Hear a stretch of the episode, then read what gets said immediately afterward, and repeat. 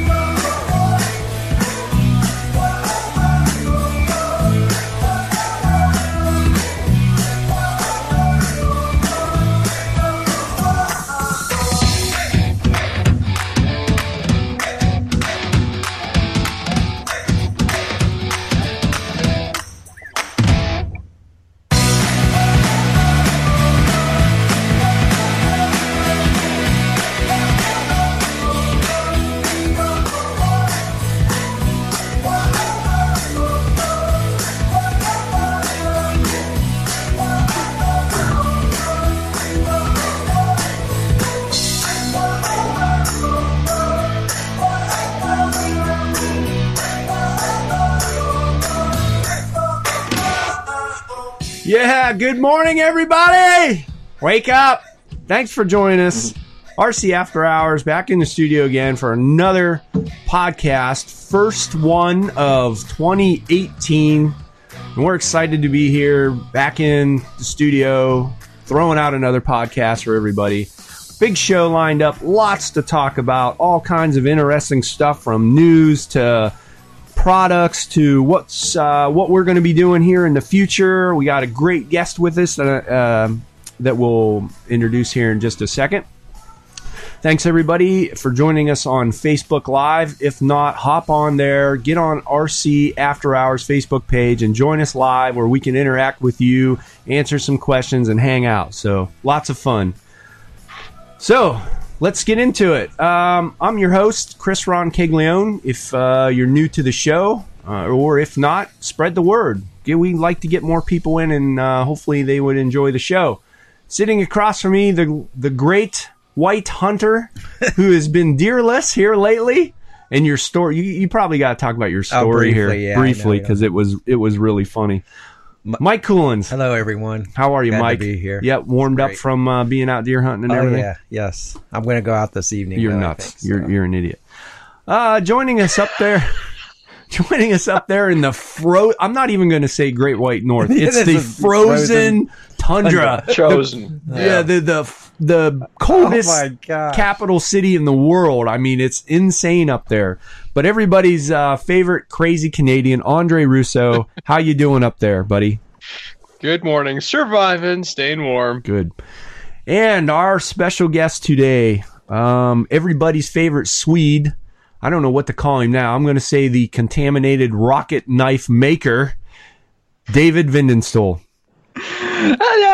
Hello. Hey, what's up, buddy? We haven't talked to you for a while. It's good to have you back on the show and hang out and and catch up and see what's going on.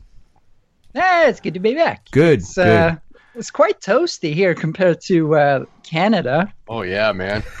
I, I can't Yeah. believe like you usually have some nasty weather and it's you said it's right around freezing and hardly any snow. I mean, we're even worse off here in Ohio. Yeah. Yeah, we're having a good time. Good, good.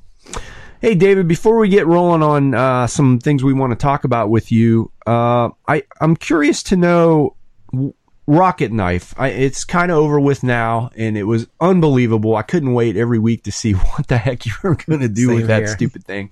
But I'm really curious to know what you learned through Rocket Knife. What was the best experience, and what was the worst experience with Rocket Knife? Uh, that's a that's a pretty good one. Uh, having fun with family is like really underrated. Mm-hmm. It's just a really good excuse to just have fun and do things that you couldn't when you were a kid. Like I really like destroying things Yes. and that, but like it's it's difficult when you don't have explosives. Mm-hmm. So yeah, it's uh, yeah, most difficult stuff, most fun stuff. Um, like the getting the rocket to work properly and like safely, because you saw the first Yes. test, Mhm. right? Mm-hmm. It, uh, yeah. So I won't forget that. Yeah, I know. Yeah, was- it, it's a really fast charge, and the the sled is made from wood in the first one. Yes. which is a, a really good idea if you want the rocket to take off from the rail. so it just broke loose and just took off. It's still in the Oh air my gosh, somewhere, I think. Yeah, I don't know. It's probably like 10 kilometers away. It just, and we're just frozen. oh, we're that's just, classic. me and Hendrix just standing there like, What happened? Yeah. okay. Yeah. like, where did it go? Oh, that's my favorite. Yeah, I it was- know. I was gone. Like we, yeah, we didn't even try to find it. It Wow. just- yeah. I know It Mike turned Finley and I sent him a text message with this guy had a knife in his fake knife in his and I said we found your knife in Ohio. I was dying. There's probably some farmer three miles away found it in his field going, oh, look, It's in his aliens, you know? The aliens were here. Oh man. Part of their ship. Yeah. Oh my gosh. Oh, man. Uh, no, but the the best one was uh, easily the uh, recreating MythBusters uh, rocket car. mm-hmm. Like it's technically not rocket knife, but Yeah. ah, it was so cool. So I strapped the rocket knife rocket on an RC car that Hobby King sent. It was really Mhm. nice. It was uh, the Desert Fox. That thing is not made to have a rocket that produ- produces 120 pounds of thrust. Uh, yeah, it was uh, interesting. We got it to work though. Yeah, for I saw sure. the jump one, but I didn't see the one where it took off. I guess I saw the one where it jumped vertically. And went then- Oh, right. Yeah, the that's a later Yeah. video. Yeah. Yeah. I must have missed the first one then. No, really? knew it One- was the only one I missed, I 'cause- think. It was it was almost a a perfect replica of the episode Yeah, I um, Mythbusters yeah. did. I, I couldn't what they did believe like how it almost exactly I'll, have went. to, I'll definitely have to grab that. Yeah. I, I like the yeah, destroyer it's one the a Jago lot. car episode. Like they, uh, that's like one of the first episodes they Sure. did. The 1st try they did. Uh, so they strapped these huge um, jet assist takeoff things, Mhm. uh, rockets anyway, that you put on planes to help them get off the ground quickly. Um, the C-130 used that a couple Yep. of times, I think. mm-hmm. And so the idea was that a guy did that and it took off and it just flew into a cliff. So we Yeah. tried to do the same thing and it did exactly the same thing as Mhm. Mythbusters. Wow. That That's was pretty pretty cool. It, it seems to be was I think it was the Star Destroyer though that That's actually one got I his really- the I most really hits though. that Correct? Uh, no, it was the one earlier with the uh, the the Porsche. Oh, okay, okay. Yeah, I got J- it's James's face as I'm showing this, he goes, "Not a Lego car." yeah, it was priceless. yeah. It was priceless. yeah. Who who built those? Uh, me and Joanna. Oh my gosh! The destroyer too, because that thing is freaking. How Yeah. long did it take you to build the destroyer?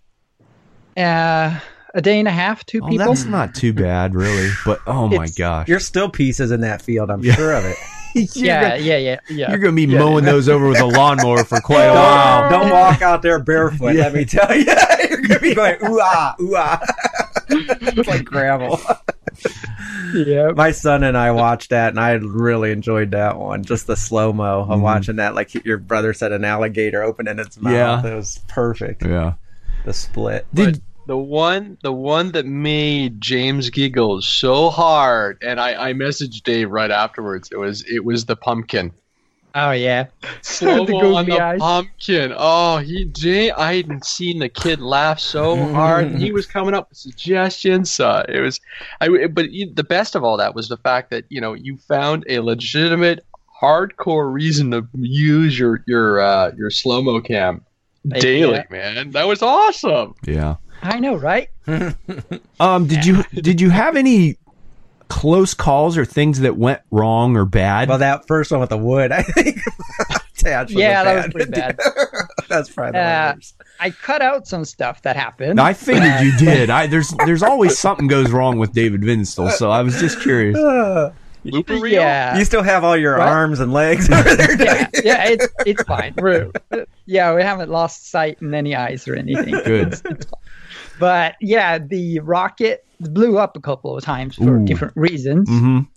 Uh, but it's made to just shoot out the top Mhm. piece, so it's not a pipe bomb, but Gotcha. you have a uh, yeah an intentional failure point. But yeah, that flies out forward.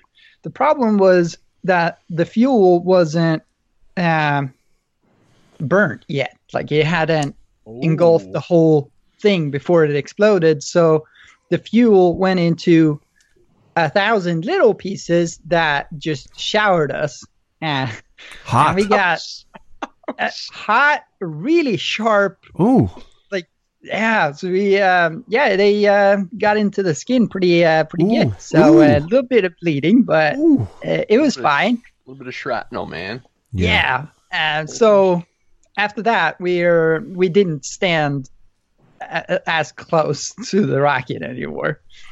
Like I had to be that close at that moment though because we had the remote trigger was on a normal cable, um, tethered cable. Uh, So I kind of had to be that close to be able to trigger it at the right time.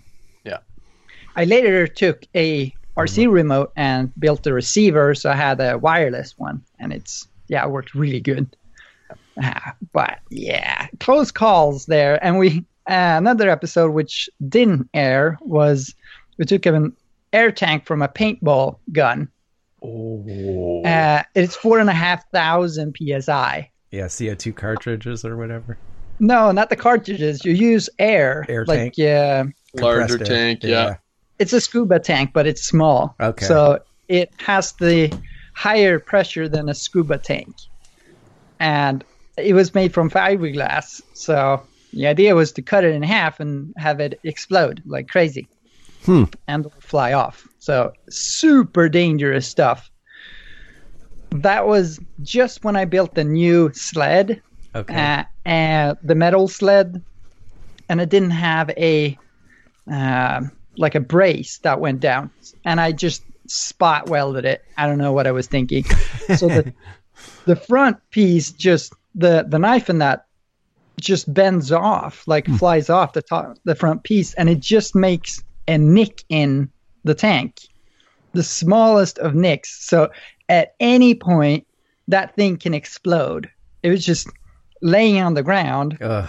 And I'm like, I, I take up a board, a wooden board, and I like Shield walk yourself. Yeah. closer, yeah, closer and closer. I'm like, this is the way I die. I'm, I'm okay with that though. Oh, God. Oh camera's rolling, right? As long Oh the camera's rolling. Yeah. So, Uh, so, yeah, it's it, it was fine. It didn't explode, but it was hissing Ugh. like crazy, and it was just a tiny hole.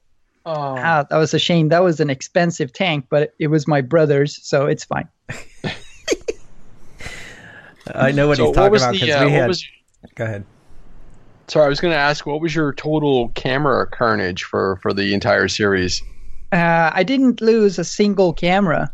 Nice. I know, right? Wow. But as soon as I did the uh, rocket jump car, uh, yeah, I destroyed the first camera. So it's only one camera in total for the series, but not the rocket knife, Hmm. which is amazing considering how many cameras that flew off and did all got stuff on it and that.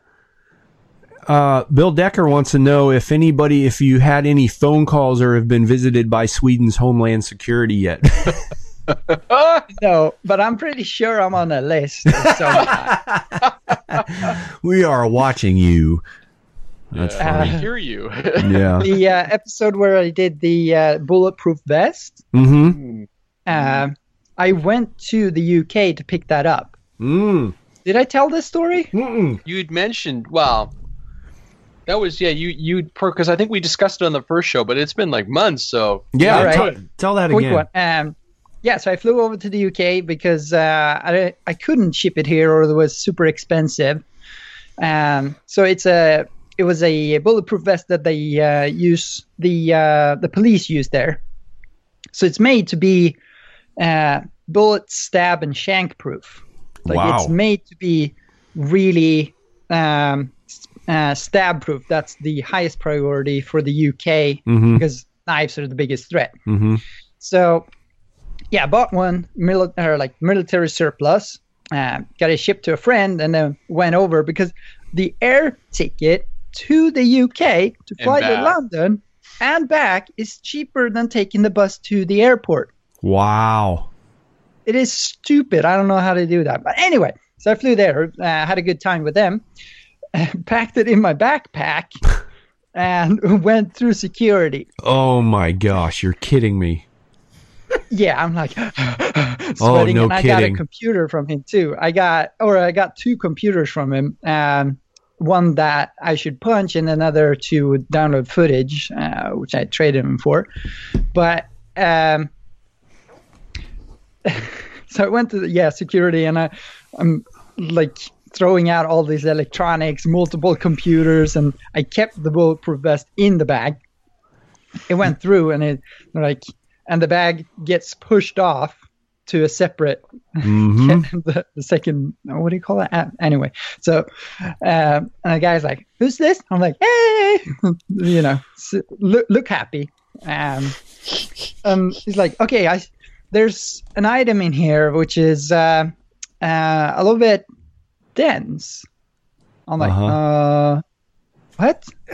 Like yeah it's roughly the shape of a like the size of a grapefruit oh it's a it's the 3D printed fist he's interested in. Uh, Not the stab proof bulletproof vest. It's the the oh my gosh, you're The kidding 3D me. printed hand I'm gonna use. So I pulled that out without showing the bulletproof vest, Sure. and it was completely fine. He's like, "Oh, that's cool." I'm like, "Oh yeah, you can see the small layers, the and everything here." And he's like, "Oh, that's that's pretty neat." That I'm thing like, held trying up unbelievable through the episodes. yeah. It was awesome. I can't believe that you went through security and they had no problems with. those bullet- Didn't I mean no quite like, uh, sir? We'd just like to know what you were doing with a bulletproof vest traveling on an airplane. I mean, it's lucky you didn't get pulled in the back room and do a cavity search.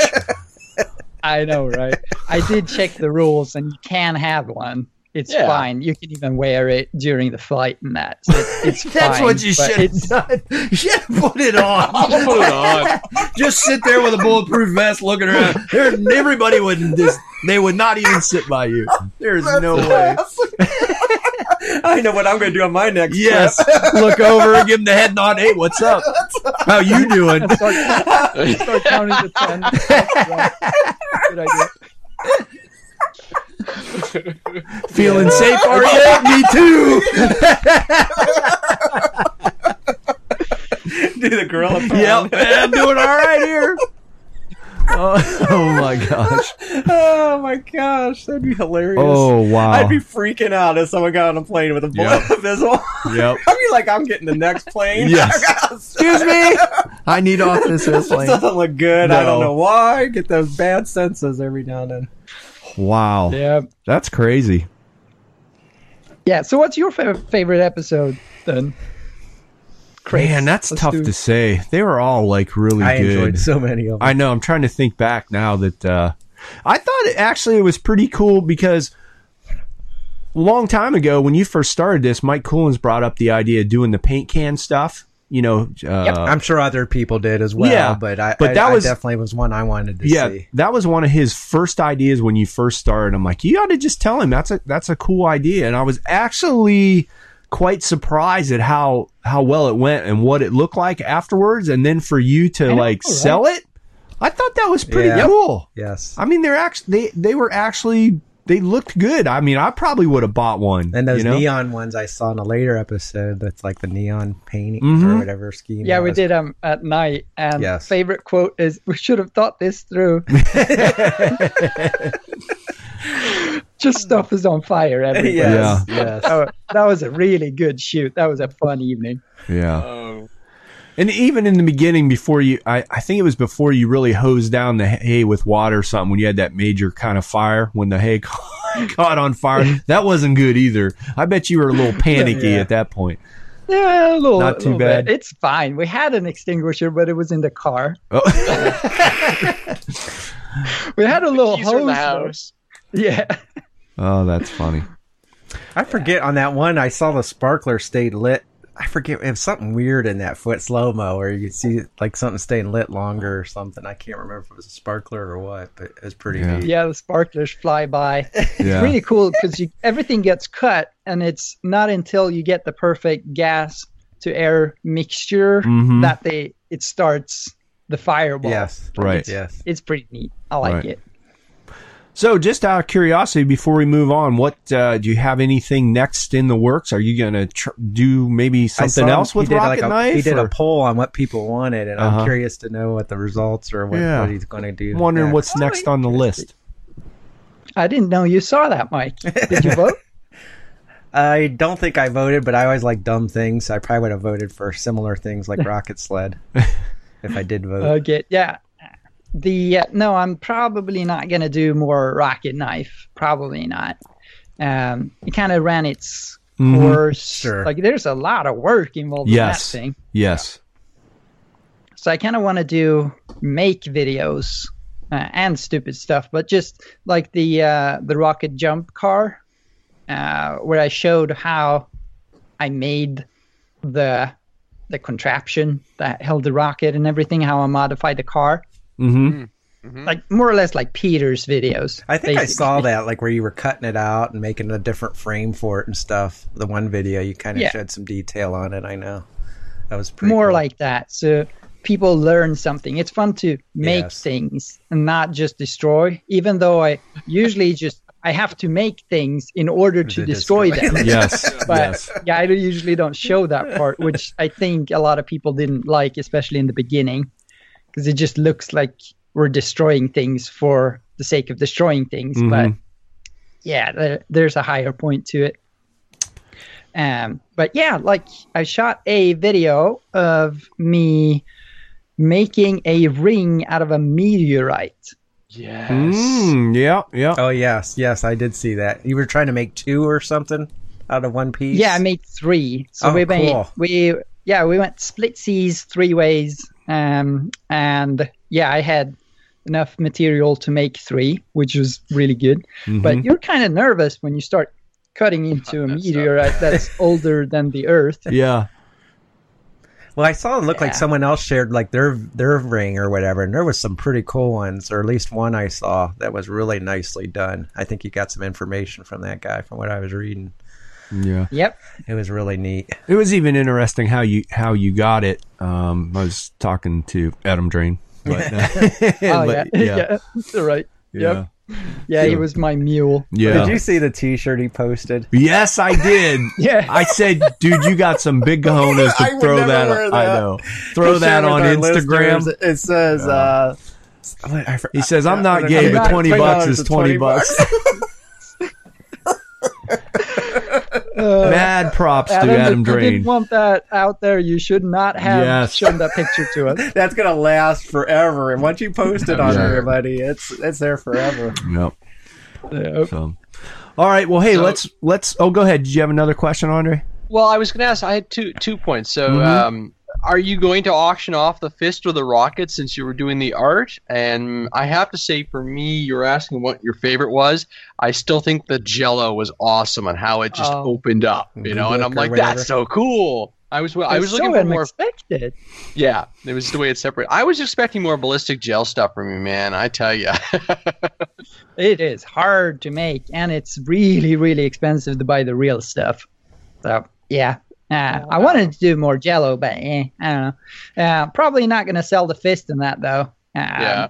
shipping that is a is a mantle. nightmare. Like, because like when they do scans or like It's the have GSR.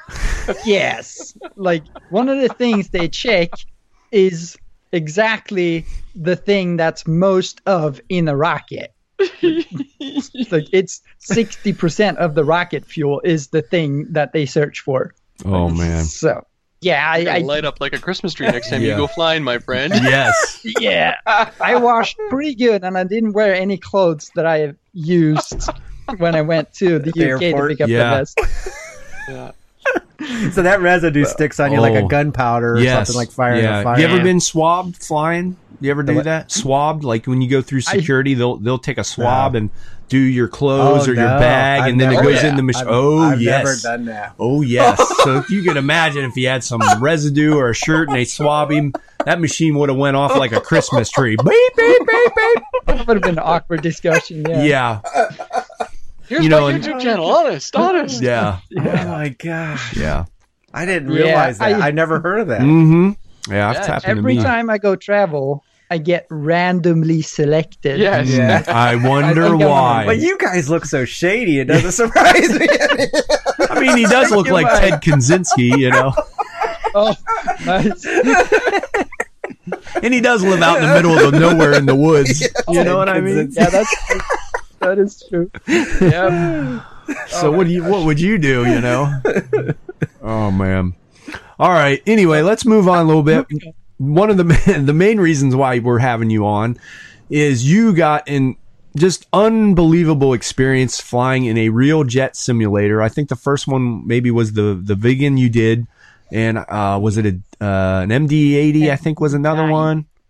And anyway, I'll let you. But how did that come about? Like, where did this come up and go? Yeah, hey, you know, you want to come up and fly a simulator? It was actually my brother gave it as a present when I turned thirty. Oh, Uh, well, it's on one of those sites Mm. um, where you get like experiences. You can buy experiences. They Mhm. have packages and stuff. Mhm. And this one was on there, and he's like, "Oh, this is perfect." So because it is literally as far away as you can get, not almost from us. It's like five hours away from us, Mm-hmm. and it's a pretty far drive. So yeah, we kind of put that off for quite a while. But I'm gonna go to Italy for three months here soon, so we needed to do it now, more or Mhm. less, and we really wanted to do it. Oh yeah, heck yeah. So that's why we, because I, like, I haven't heard any information about this before. It's weird because, like, I would have gone Sooner. earlier if I Yeah. knew about it. Yeah. Right, right. Hmm. Um, yeah. It's, it's okay. So I got the, uh, I got the experience from my brother, and he was gonna go with me. Um, the day of, he calls at three o'clock in the afternoon, and uh, says, uh, "I I just woke up. I, I'm dying. I, I'm so sick." Like, Oh, no. No, no, we cannot uh, cancel because yeah, you I have to cancel a week in advance, and we booked the hotel room and everything. Oh, everything. man. I'm like, oh, I really don't want to go alone. Uh, so I called my friend uh, Christian Mugensen. Mm-hmm. Uh, he's on Facebook and that. He, uh, yeah, he's a good friend. Uh, also into flight. So called him uh, as soon as he got back from work. He was like, "Hey, do you want to go fly simulator in Gävle, which is five hours away?" Like, "Okay, yeah." Best kind of Like, friend sure. there, Yeah. buddy. That's awesome. Yeah, it was it was pretty awesome. I was like, oh, because I was freaking out like crazy. Like, who am I gonna take? Sure. And like, there's all this logistics, and it was, uh, it was, yeah, I had major angst. But yeah, so it worked out. We're like, because we're gonna leave in like an hour. Like, we need to go Wow. now. Like, so we get there. This poor to the guy, he's like, okay, I got my Let's go. backpack on, let's go. yeah, take, take your burn bag. Let's go. uh, so yeah, we just jumped in the car and we drove, and it was awesome. We just talked, and uh, yeah, it was a really nice, ride and go to the hotel, and it was after check-in time, so uh, they just left the key on the pillow in the room. It was great. Like service was good and everything. And in the morning we got up. Um, the idea from the start or the, in the beginning was that we should drive down on the same day and then drive back on the same day. Ooh. And I'm Oof. so glad we didn't do Yes. that. Yeah, no kidding. Yeah, because we were exhausted Mm-hmm. sleeping in a hotel. Anyway, so yeah, okay. It's morning. Everything is nice. Some snow has fallen. Everything is really nice. Like the sun is rising. We had a really good breakfast and we jump in the car, put on the GPS, and we drive to this thing and it tells us everything, like turn right and all that. And we're like, uh, the it's it's a company and it's a residential area. We're like, oh, okay. So okay, you have arrived at your destination. I'm like, uh, no, this is a normal house. this is just some some guy's house. And oh my on- gosh. on, on the garage, it says uh, Nov Air AB, which is the uh, the, the company name. I'm Really? "Oh, okay. So park there and walk up to the door. Um, yeah, just open and uh, it's like more or less said on the door, like this is this is the place. We open and walk in, and it's someone's garage. We're like in someone's garage, and there's just that's it. Like there's nothing there. It's just some guy's garage. Uh, and the like you can hear it ding. Like there's a one of those things that yeah they let you they let the people inside know that someone entered Mm-hmm. and someone comes uh, and shows up because we were like uh, 15 20 minutes early Mm-hmm. because yeah we don't want to be late Right. obviously one of the best experience ever so uh, we walk or like a, a guy walks in and it's like oh okay um, sorry we don't have anywhere to sit down. Uh, you can come with me though. And we walk downstairs and he has this little um, like what do you call it a cinema room like Mhm. um, so it has some real chairs cinema chairs. Uh, pretty nice. Uh, like yeah so we start talking to him and it, it's his name was Johan um, is that Johan uh, every anyway uh, so uh, he is the guy that made the simulators You're kidding. and we're like oh yeah yeah he's not always there so we're like oh, oh cool Mm. uh, so we talked to him. He was um, in the Swedish military, but he's into flying. He had he got his license when he was 13 years old. He got dispensation because his father was a trainer. So usually he can't get it until you're 15. So he got a got a license and everything. He loved flying. Got into the military. Did all the tests. He wanted to be a Viggen pilot Huh.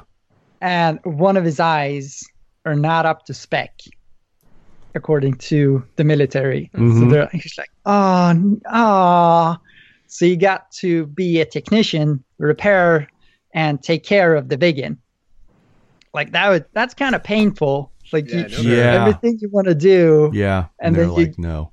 yeah like you have to yeah you c- you can make the food but you can't taste it yeah, exactly.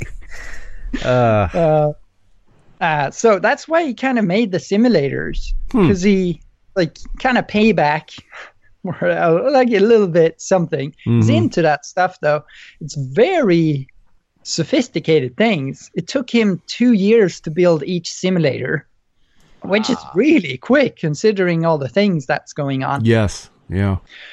uh, uh, yeah, yeah, we were just talking to him, and then it was our turn, and we walk up, and it's this uh, dark room, and you see two simula- simulators. So it's a chopped off nose of a J35 Draken uh, Mhm. and the G37 Viggen. It's the Wow. AJS model, which is the fanciest one because you have all the functions attack, uh, hunting, and uh, destroying things, more or less. Or, yeah, reconnaissance. Okay.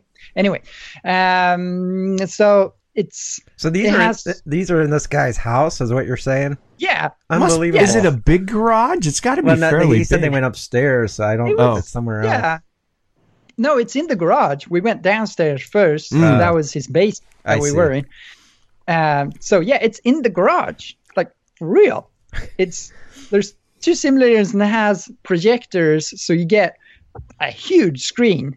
Um, so you see everything like it's uh, you see it yeah. on the side and in front of you, and like it's pretty immersive when when you're there.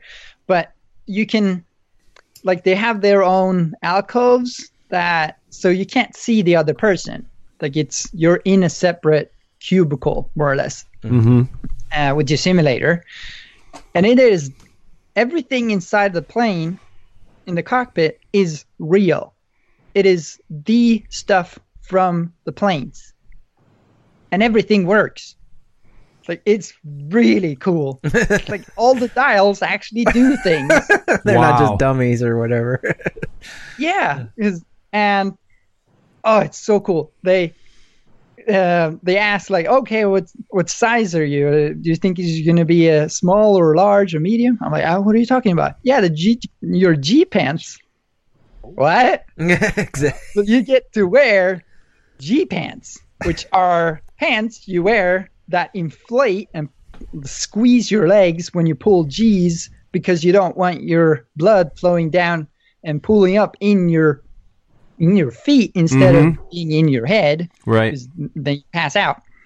Uh, so you get to take those, uh, put those on, and then you put a uh, life vest on as well, like You're the stuff that they actually wear. Mhm. Oh, it's really. Um, then you climb in. And he's like, okay, so this is the uh, the strap here. So strap that, strap there. Uh, pull it tight so you're really in there. Uh, okay, that's good. I'm gonna hook up your air, and all the fittings and everything is original. Uh, it's so cool. And then, Hmm.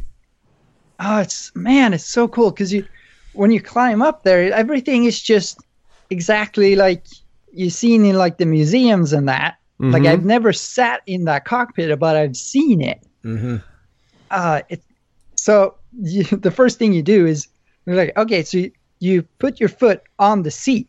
I'm like, no, I'm no, that, that feels wrong. I'm not supposed to stand on the seat. like, oh, it's fine. That's what you do in an airplane Mhm. when you get in there. Yeah. And it was pretty spacious. Really. It was That's why I was wondering Yeah, if it was tight or not. Mm-hmm. Because you're fairly tall. no, I, yeah, I thought it was would be worse, but it it was completely fine. Hmm. On the other hand, I'm not supposed to be in that plane. I'm not going to be in that plane for a whole mission, and that. Yeah. So, uh, and I think that you had to be a certain height to survive the launch of those old rocket chairs, but I'm not 100 percent sure. Might make stuff up now. Um, and my friend climbs into the other one. I I took the Viggen because Right. obvious obvious reasons. Yeah. Uh, uh, so the Draken is pretty cool. It's an earlier model. It's the one that the Viggen replaced. Mm-hmm. Cold War era uh, airplane that has. It was the first plane that had a double delta, if I remember correctly. So it's a um, looks like a um, a jet. Like you have the swept wing, but then you have uh, it kicks out at the end to make another kind of wing shape. Like it. Uh, is I'm uh, like, am I explaining that right? Do you Yeah. understand? Yeah. Yeah. Yeah. Okay. Cool. Um, it was the fastest. It had the fastest climb rate of its day. It was Mhm. the fastest airplane to get up. So it, it was only made as an interceptor. Mm. Get up to height, shoots the bad guys out of the air, land again. Mm-hmm. Um, but then they needed a more sophisticated airplanes that could do multiple roles, and that's why they made the Viggen, and it came in three different versions, which um, they they did double double. It could do two things at once. They had usually two dials at once, so you can do reconnaissance and attack, for instance, or something. But this model came later and was the the fancy one when you have all the three stuff. Uh, he climbs into his and uh, like you have an instructor instructor each Mm-hmm. uh, Cool. that tells you when you're in there what all the dials do uh, and like how you taxi and everything. He's like, you probably already know how to fly. I'm like, yeah, it, it's case you don't have to do the super basic stuff Mhm. they get a lot of people that not they don't. Yeah, they're not even into flying. hmm That's They what I was wondering. Was he in, was he intrigued with your knowledge on on the Viggen, as as far as Uh, your, your passion with it and stuff? I mean, could he sense? he sense it could from sense you? it. Otherwise, he would not have taken us down in his basement and Sure. given us candy. That Mm. Uh, That's great. Uh, That's great. yeah, yeah, it was really he was super nice, and yeah, I'll get to some more Okay. points. It, we got we got to bonding after the flight.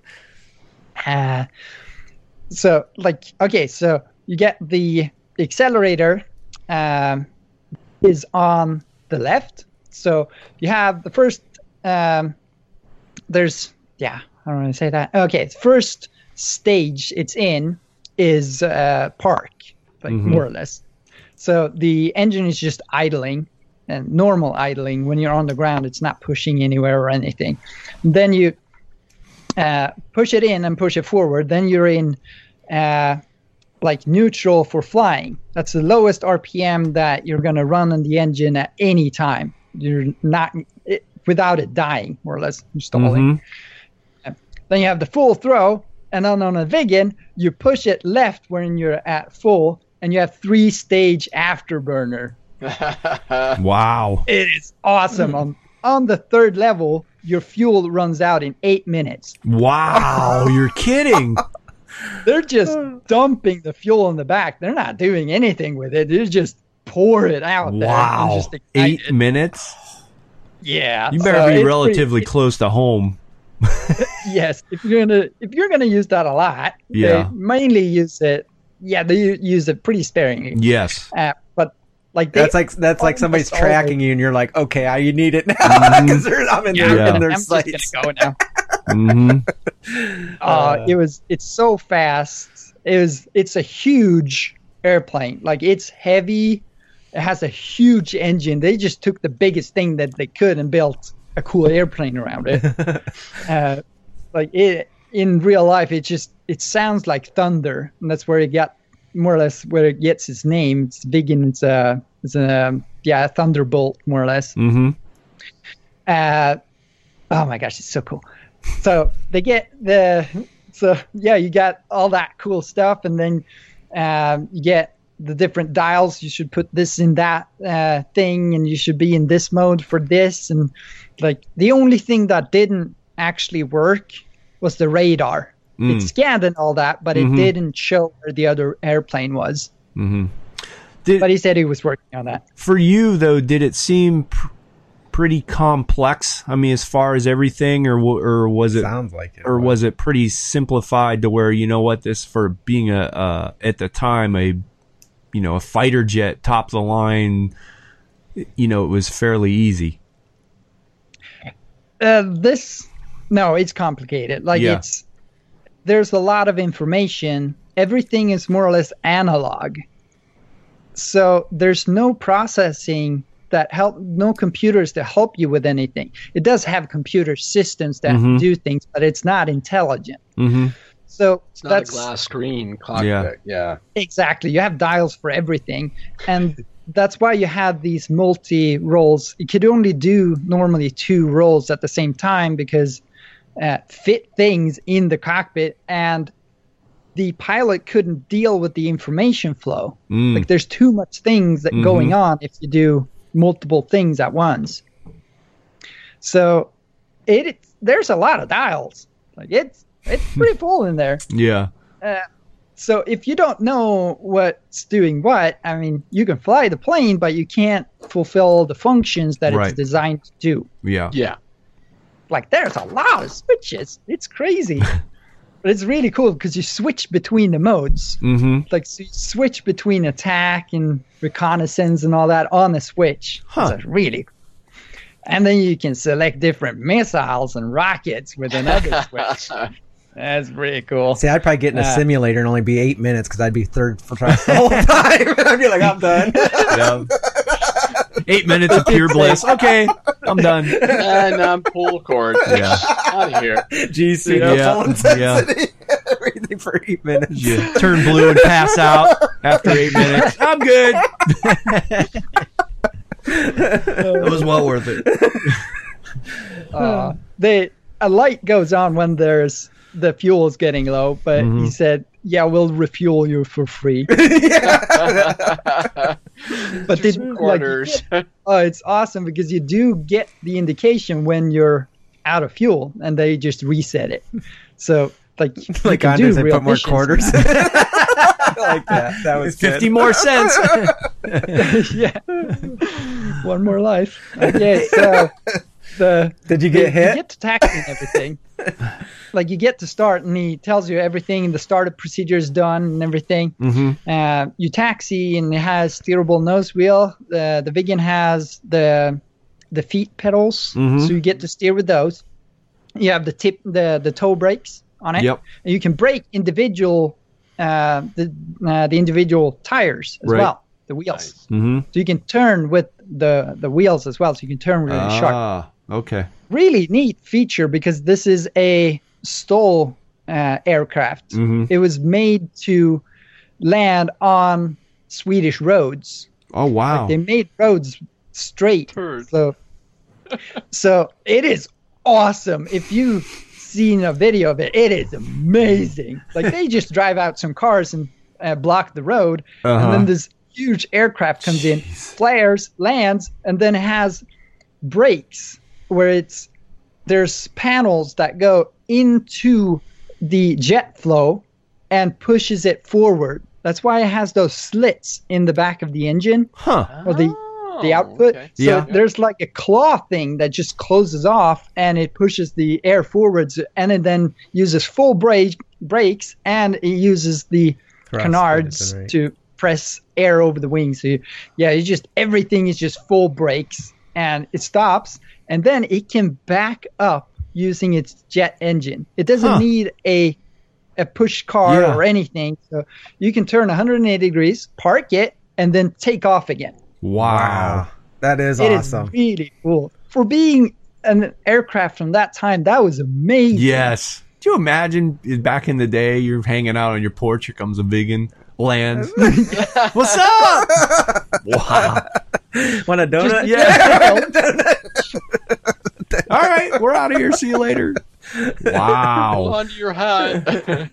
Uh, it is really a cool aircraft. Like it's so cool. Now I don't want to jump Uh, ahead, but are you going to get into some like dogfighting talk too? yes. Okay, okay. Yes, I am.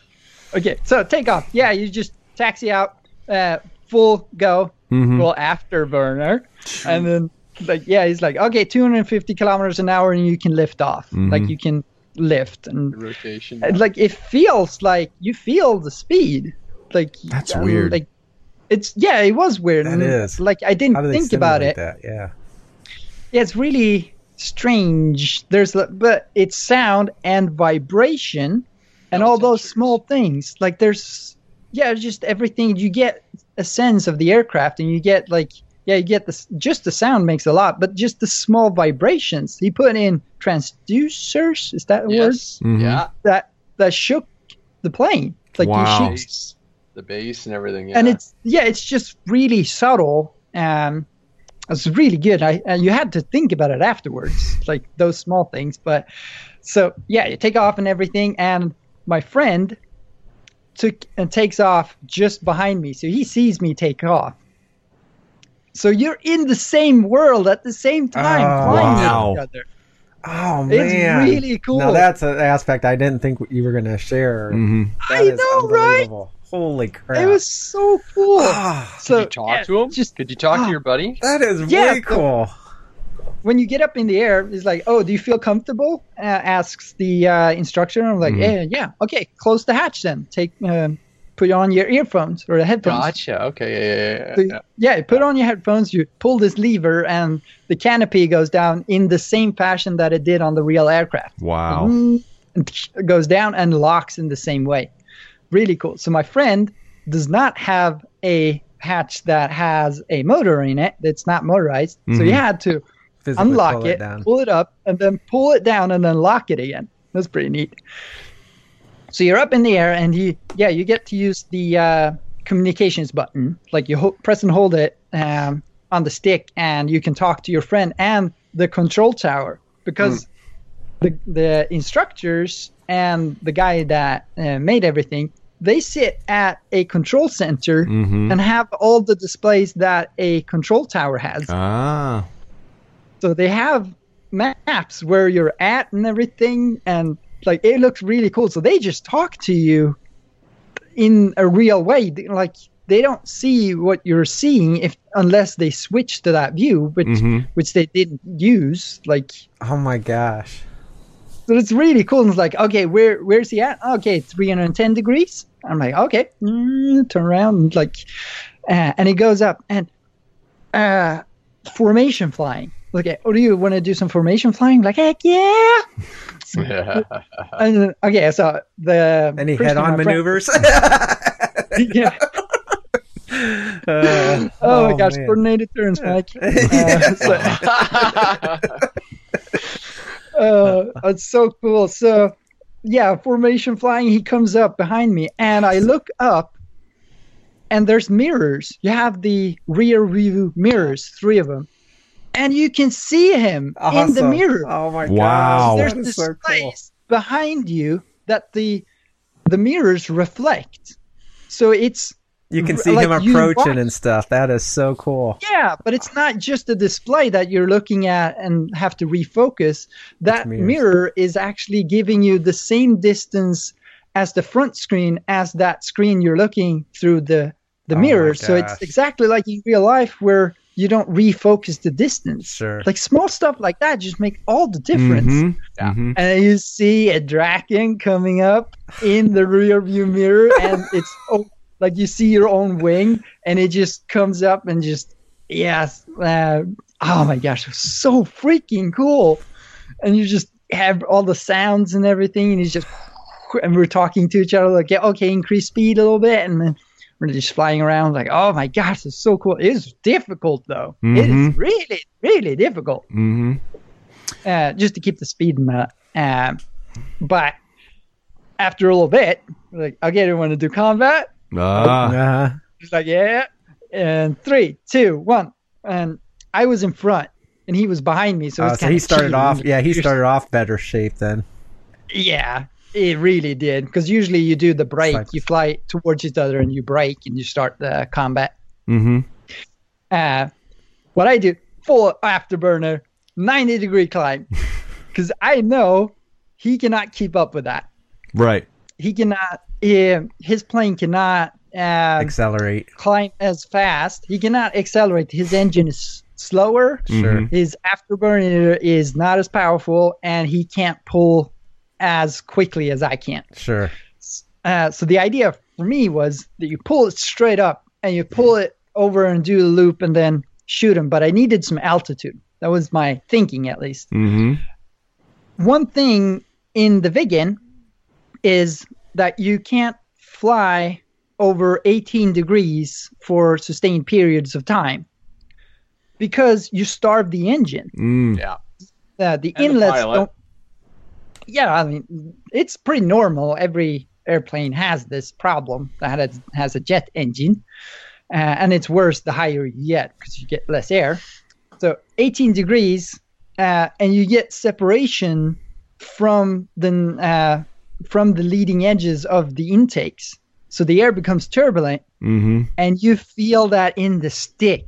Yeah. Wow. it starts nice. shaking Wow. like so like it lets you know and it's That you're exactly reaching that limitation there. Mhm. Yeah. yeah it's the exact same thing that you Yeah. feel in the real plane wow. it's really cool so you're like um so i pulled up and i'm like um if i go too uh hard straight up and i don't have enough speed i will pump the engine and that is when the airflow reverses and flames come out the front of the plane instead of the back it, it is not a good thing so the engine dies and you cannot restart it so you get a flame out. Oh man. yes Wow. uh, and it's pretty interesting stuff.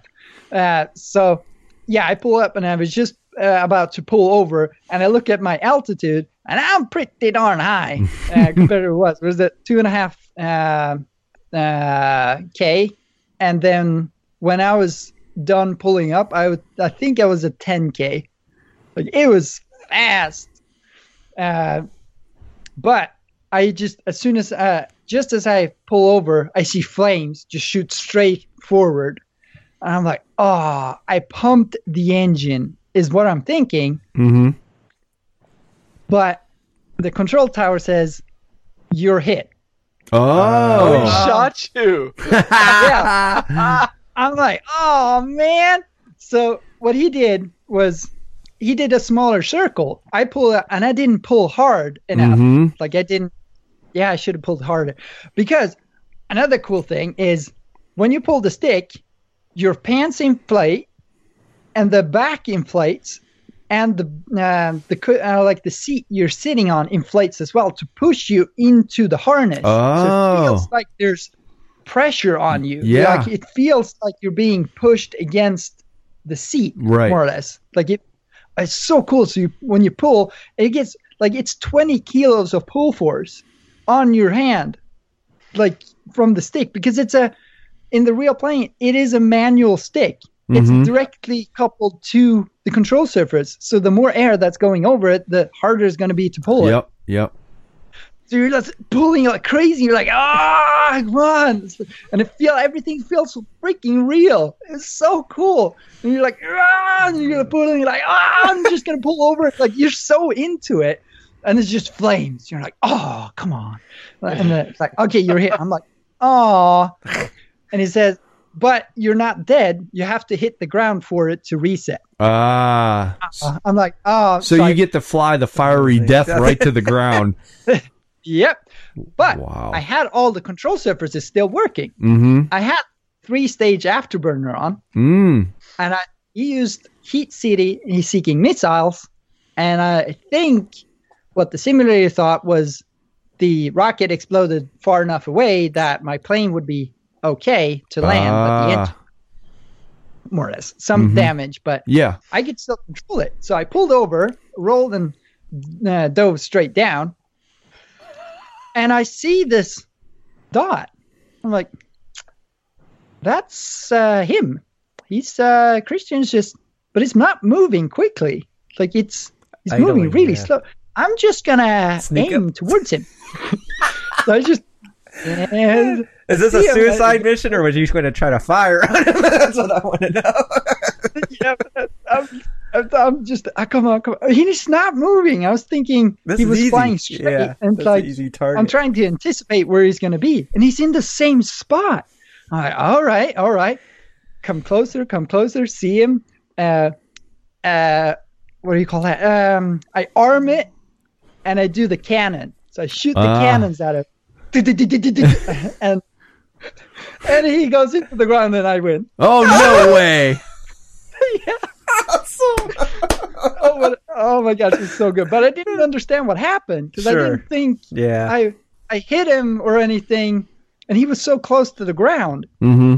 So what happened for him? He told me afterwards was he pulled up and everything. He followed and he pulled really hard and he was so into it, Stalled. trying to shoot me, and he stalled. Oh. Nice.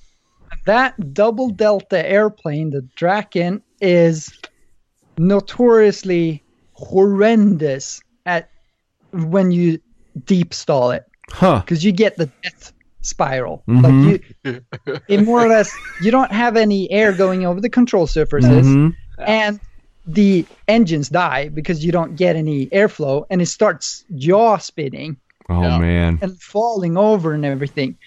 So it is it killed a lot of pilots before they figured that out and the solution was don't fly too slow. Mm-hmm. So was he fallen when you shot him? Was he basically fallen or not?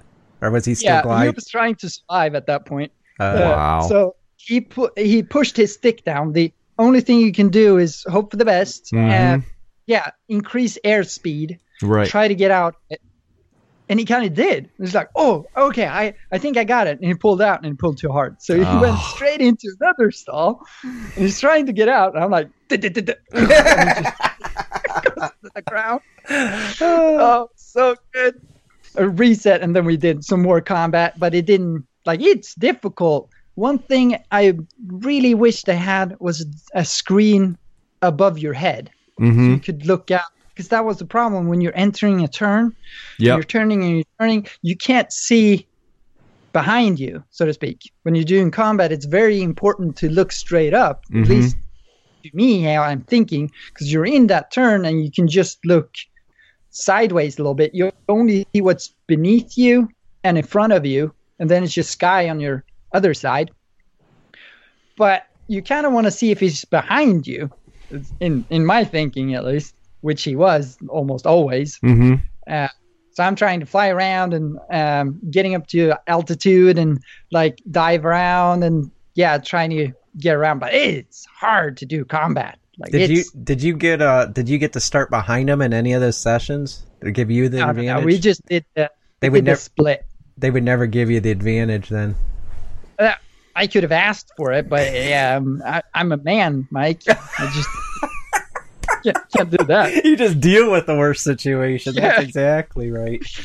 Yeah, Oh that's what God. you do. so yeah, we do the split and we fly around and everything. It was really cool. And uh, as I said, like all the G's that you're pulling and flying around the tight circles and uh, turning the other way and trying to outmaneuver the other person, your hand is just shaking. It is hard work because we're sitting there like uh, I think it was 15 minutes that last fight, maybe 10 or 15 minutes Mm-hmm. and I was shaking like crazy. And like, air, like real fighter pilots, they do not grip the stick with two hands, Mhm. right? so they're like, enter, enter. And the funny thing is, he's doing the exact same thing. He's sitting there like, no, jet pilots do not grab it with two hands. So we're just, yeah. Anyway, so and they're like, okay, so you uh, time is up and we need to land. We're like, okay, cool. So uh, we do formation, go into a formation flying, and I pull up behind him.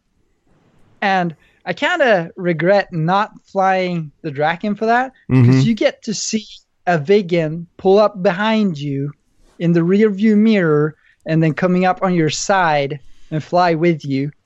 That would be so freaking cool. Yeah. How? What was your total time in the simulator? An hour. An hour. So after after that hour, when you got out and were kind of unwinding a little bit, or even later on, say like He was ready for the five hour drive home. I was gonna say, how how tired and exhausted were you after the experience? like I was I was tired, but I could have gone longer. Mhm. But the, my hand was shaking so bad Huh? because you're because you're Yeah. pulling on it all the time doing the G stuff. Like I mean, I mean I'm I'm You're not in pushing the great plane at its limits all the time in dogfighting situations too. So wow. Yeah, I think I would have given up before the plane did. like I was, I couldn't do fine, manu- uh, like fine stuff. Uh, like take out my credit card or something like that was really difficult. Like even small stuff, but it was Mhm. it was fine after an hour or so. hmm But So yeah, how was you- the landing? it was uh, that was interesting because you get is that called bobbins in uh, American the four ball the four lights. So you get So okay I'll, the, from call the, ball, beginning. yeah, I Yeah, the ball, yeah. You're, you're lining up, yeah. hmm Yeah, okay. So when you're lining up for a landing, there's four lights next to the runway, and they can either be white or they can be red. hmm It would have been awesome if they were green or like, yeah, red is a really good That- color though. So Red is when you're Sorry? low. White is you generally when you're high, and you if it's the same type of ball, you want a, a, a white and a red. Correct? Is that the way it was there? exactly, Yeah. yeah. So two red, two white Yep. is what you want to do, and you Yes. want to have good speed, and Mhm. all that. So uh, they tell you to go over. There's an island that everyone goes around and then lines up for their landing, like standard procedure at that airport, because you know military. hmm Uh, you line up and they tell you, okay, do 500 kilometers an hour, 550, I think it was. Keep that, and uh, yeah, do your approach. Look for the lights. Keep it at two and two. Okay, that's fine. I'll mm, and just yeah, okay. Four balls. Oh, four balls of the other color. Oh, four balls of the. Like a little bit weaving, and then Yeah. like, okay, three balls. Okay, that's better. two balls. Oh, sweet, three balls. Okay, two balls. Okay, and so you're just watching the balls, Mhm. not doing anything else. Uh, I come in and I pull down the uh, the throttle. Come in, And you did I'm put like, the okay, gear down, okay. right?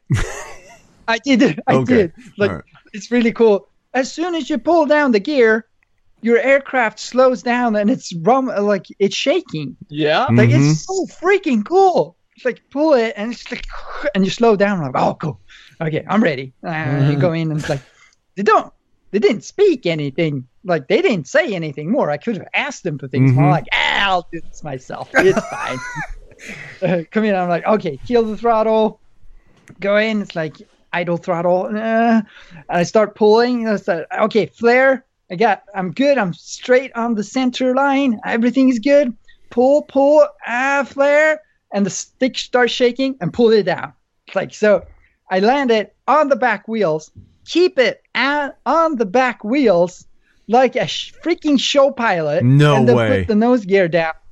It was so good, and I'm like, oh yeah, perfect landing. And then I push the wrong pedal and go into the field.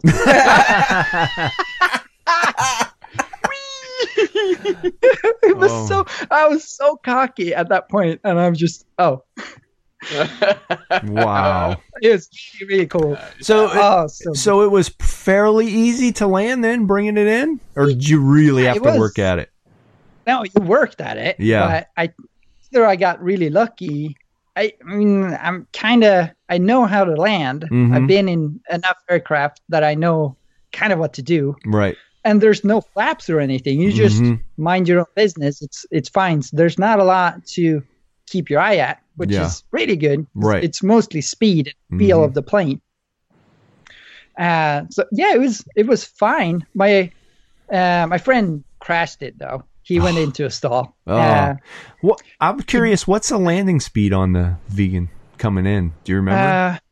uh, I did 550 until the very last 550. uh, until the very last uh, portion. Mm-hmm. they didn't tell me anything else, Mhm. so I just re- reduced it as I felt was appropriate. But Yeah. I think I touched down at like 300, What? like very, very, yeah, very, very last end. wow. But it, I was stalling it; it was shaking the stick just Wow. as I touched. Touched. It was awesome. Wow. I have no clue what the landing speed is on that for, for real, but Huh. yeah, uh, I just winged it. And my friend, he went into his engine is so much slower uh, responding. And he Mhm. went in, he was short and used the engine to pull up, uh, increase the throttle again, but it's so slow that like it didn't do what he thought in it. Uh, and then he needed to slow down because it went up too much and everything. And then he stalled it and crashed Uh, um, and the guys the the instructors like oh there's no one in the simulators after you so you can do another try mm-hmm. like there's Mhm. another landing. Yeah. yeah so i'm like because someone had booked mine they have it's almost always full Wow. and so there's cancellation on that simulator so it's um yeah so they were nice guided at him and he did a really good landing the second time uh, which is awesome and that aircraft so cool it has a brake chute oh. so you go in you land it then you pull the brake chute mm-hmm. and then it breaks it and then you pull it again and it releases it and you Ah. get to use that Mm. this is really cool Uh, for your information, Dave, it's 220 kilometer hour for, for your landing speed. oh So seriously he wasn't that far. Seriously. Oh wow i went fast Yeah, I was going to say 300 sounded pretty high for landing speed, but You were coming in hot, buddy. yeah, I was going to say Oh, they you could've must have told been on a 10,000 foot runway or 12,000 foot runway, huh? brakes are good though like Yeah. you brake you stop Hmm. All right, so you get out of the Viggen, and then I believe you went into an MD80 airliner, correct? uh, di- yeah we uh we did that we talked to the guy um a little bit more and you, they give you a certificate that Mhm. you flew it like yeah that's great if you're a kid Uh, but it was pretty cool Did you get a button or Yeah. something? Lollipop. we, we, uh, we're gonna buy some stickers, uh, like um, the patch patches that you put on your jacket. So, but he's like, "Oh uh, no, you can you can have those. It's that, that's cool. So we talked about stuff, and he's like, "Oh, I heard you were into RC." I'm like, "Oh yeah, uh, yeah, we're both into RC." And it's like points up at the ceiling, and he has a jet-propelled Lansen, which is a no, that's sorry, that was a Hawker Hunter, a British airplane that the Swedish Air Force used, and uh, it is a jet model, Mhm. full jet, and it was huge. It was cool, and it was all painted and everything. It was beautiful, and he flew it. He flew in competitions, in jet scale competitions when he was younger. Um, did all these crazy things in RC. Like that was pretty cool. So we we talked more, and we went downstairs, talked more about um, RC and flying in general. And while we were down there, he showed that he had VR goggles. He had a set up uh, VR goggles and his little simple personal uh, simulator. Yeah. So I had a VR simulator, a helicopter simulator.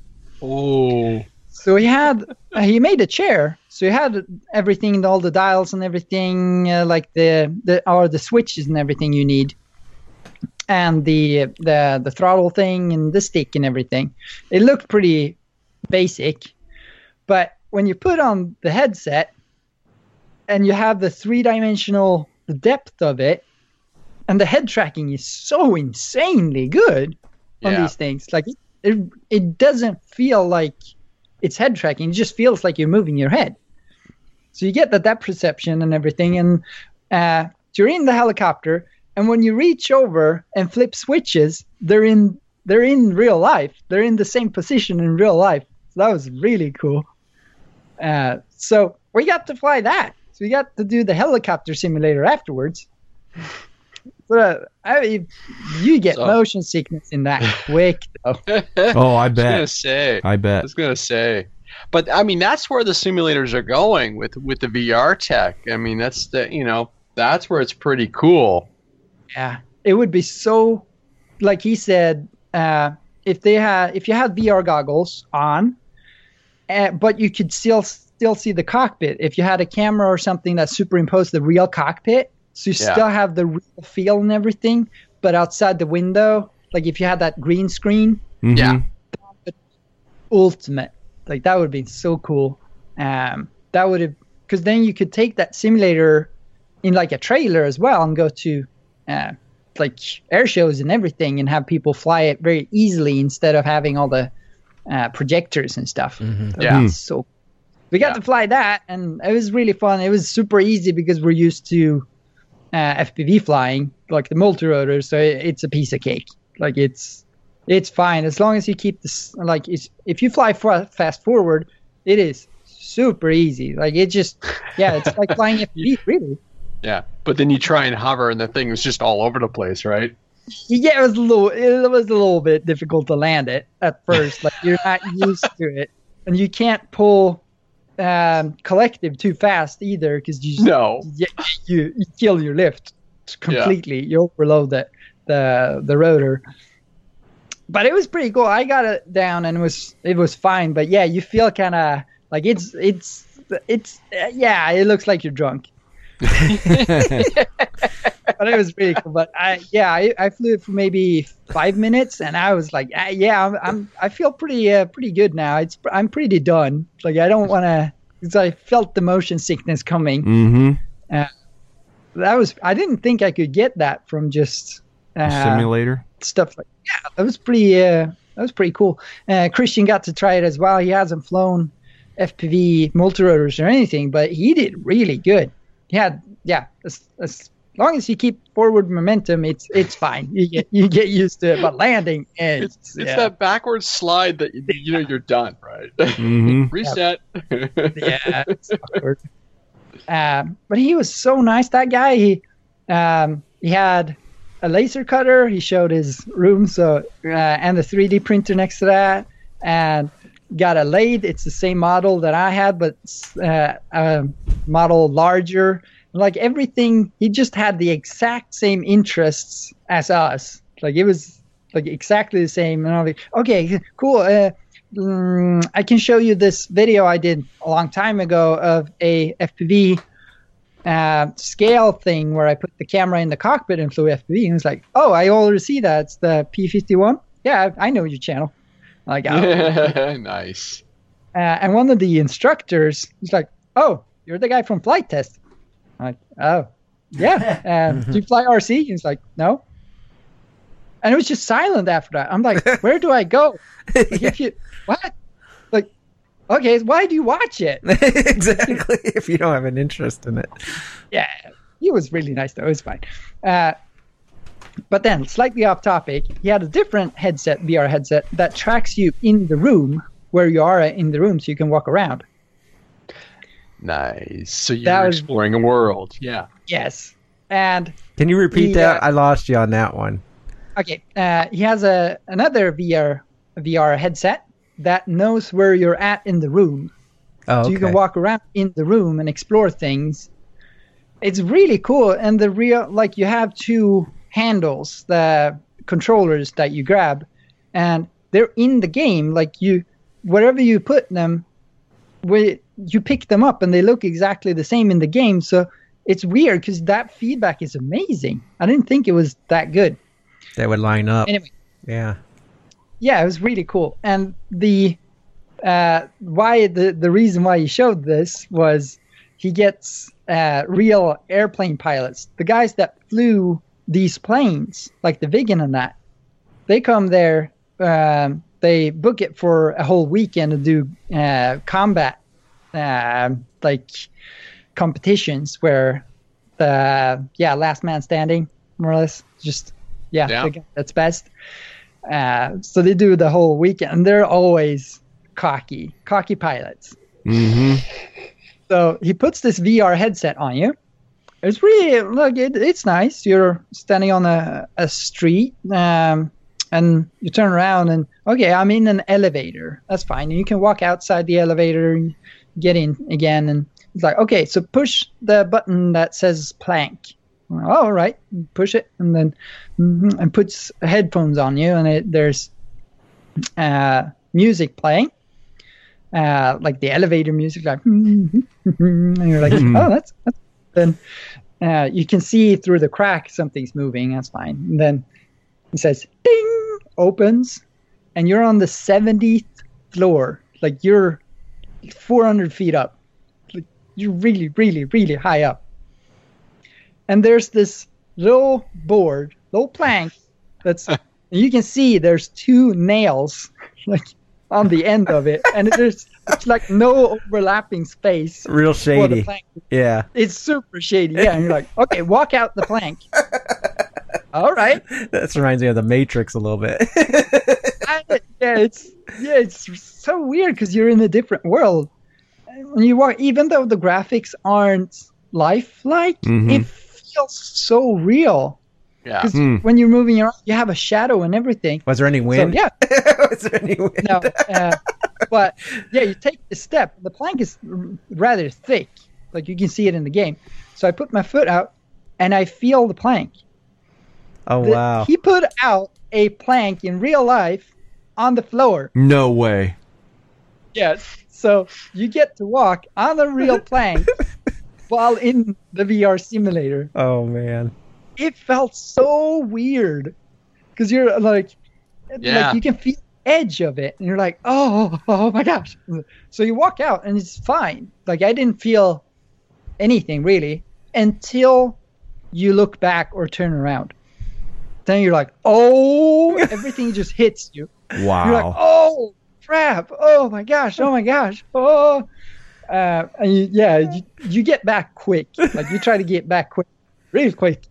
Uh, was, oh my god, it's so cool. And he told us, um, oh, by the way, Christian is afraid of heights, but he still did it. He was sweating. He got halfway out, and he's like, he was just froze. And I'm like, oh, okay, I think he's done. wow. It's, am- Does it's anyone fo- amazing how the Does that- mind and- and what they can do just to how how it, we're we're able Mhm. to actually you know convert that to a reality sense you know and how Mhm. what and I, I know i've watched things on test it and they say it's just these subtle little cues that they've discovered that allows the vr to work in the sense that you know we can we can make that leap between the reality and the fiction and, and just and, and make the technology work so you're in that immersive experience Does He's anyone so fall better or than- break their glasses or anything? Uh, he, I got some good stories. Yeah, I was gonna say the- this is the air- too much going on here. The uh, the airplane pilots, uh, they're super cocky as usual. Uh, yeah, so he sends out this elevator. I can see. yeah, it. and everyone's like, "Oh my gosh, oh my gosh!" they more or less jump back. Uh, but uh, one guy shows up late, and he's a display pilot. What do you call that? The um, air show pilot, Mm-hmm. and he's all extra cocky because he's a show pilot, you know. And ev- everyone's like, "Oh, you should try this." Oh, trying to contain their laughter in the corner. Sure. and they're all sitting in that uh, in those uh, seats and everything. And he's like oh what? Put this thing on? Okay fine. All right. Oh am i supposed to walk out on that? Oh fine. And he walks out. And like oh that's cool. I feel it in real life. And he just walks out to the end uh, stands there and like oh no what? Turn around. He turns around and he's like oh! and he jumps straight forward into the wall into the last guy's lap You're kidding. straight Uh, over the over the room because it just hit him at that point. He was like, "I need to get back into the elevator." Oh, to see threw it. him act that way though with Mr. Big Shot. Wow. Oh, that's so good, priceless. Wow. Uh, those guys had to be dying. Oh my gosh, You know, it really is Uh, amazing. Just a, a, a quick story. that's a great story by the way. we were on Yeah, go- vacation down in Disney, and um, we went to a couple of the parks down there. And one of the the first rides we rode was the the Harry, the new Harry Potter ride at uh, one of the parks down there. And we got on there, and it's a VR. You're in a car and everything, but when we were done, we were all sick. Like I, I most everything doesn't bother me unless I actually go in a circle or something. I can take everything, but I'm on a VR ride and we literally get sick. And I couldn't believe that feeling like your your stomach's going up into your chest, and, and I'm like, how does that happen on a VR ride? You know what I mean? So then, Yeah. uh, about a week later, we were over at uh, I think it's Disney Animal Kingdom, and they have the new Avatar VR ride. It's supposed to be one of the best VR rides in the world. And of course, we had to ride it. Got on that thing. They sh- strap you in. You're you're you're like on a back of one of those.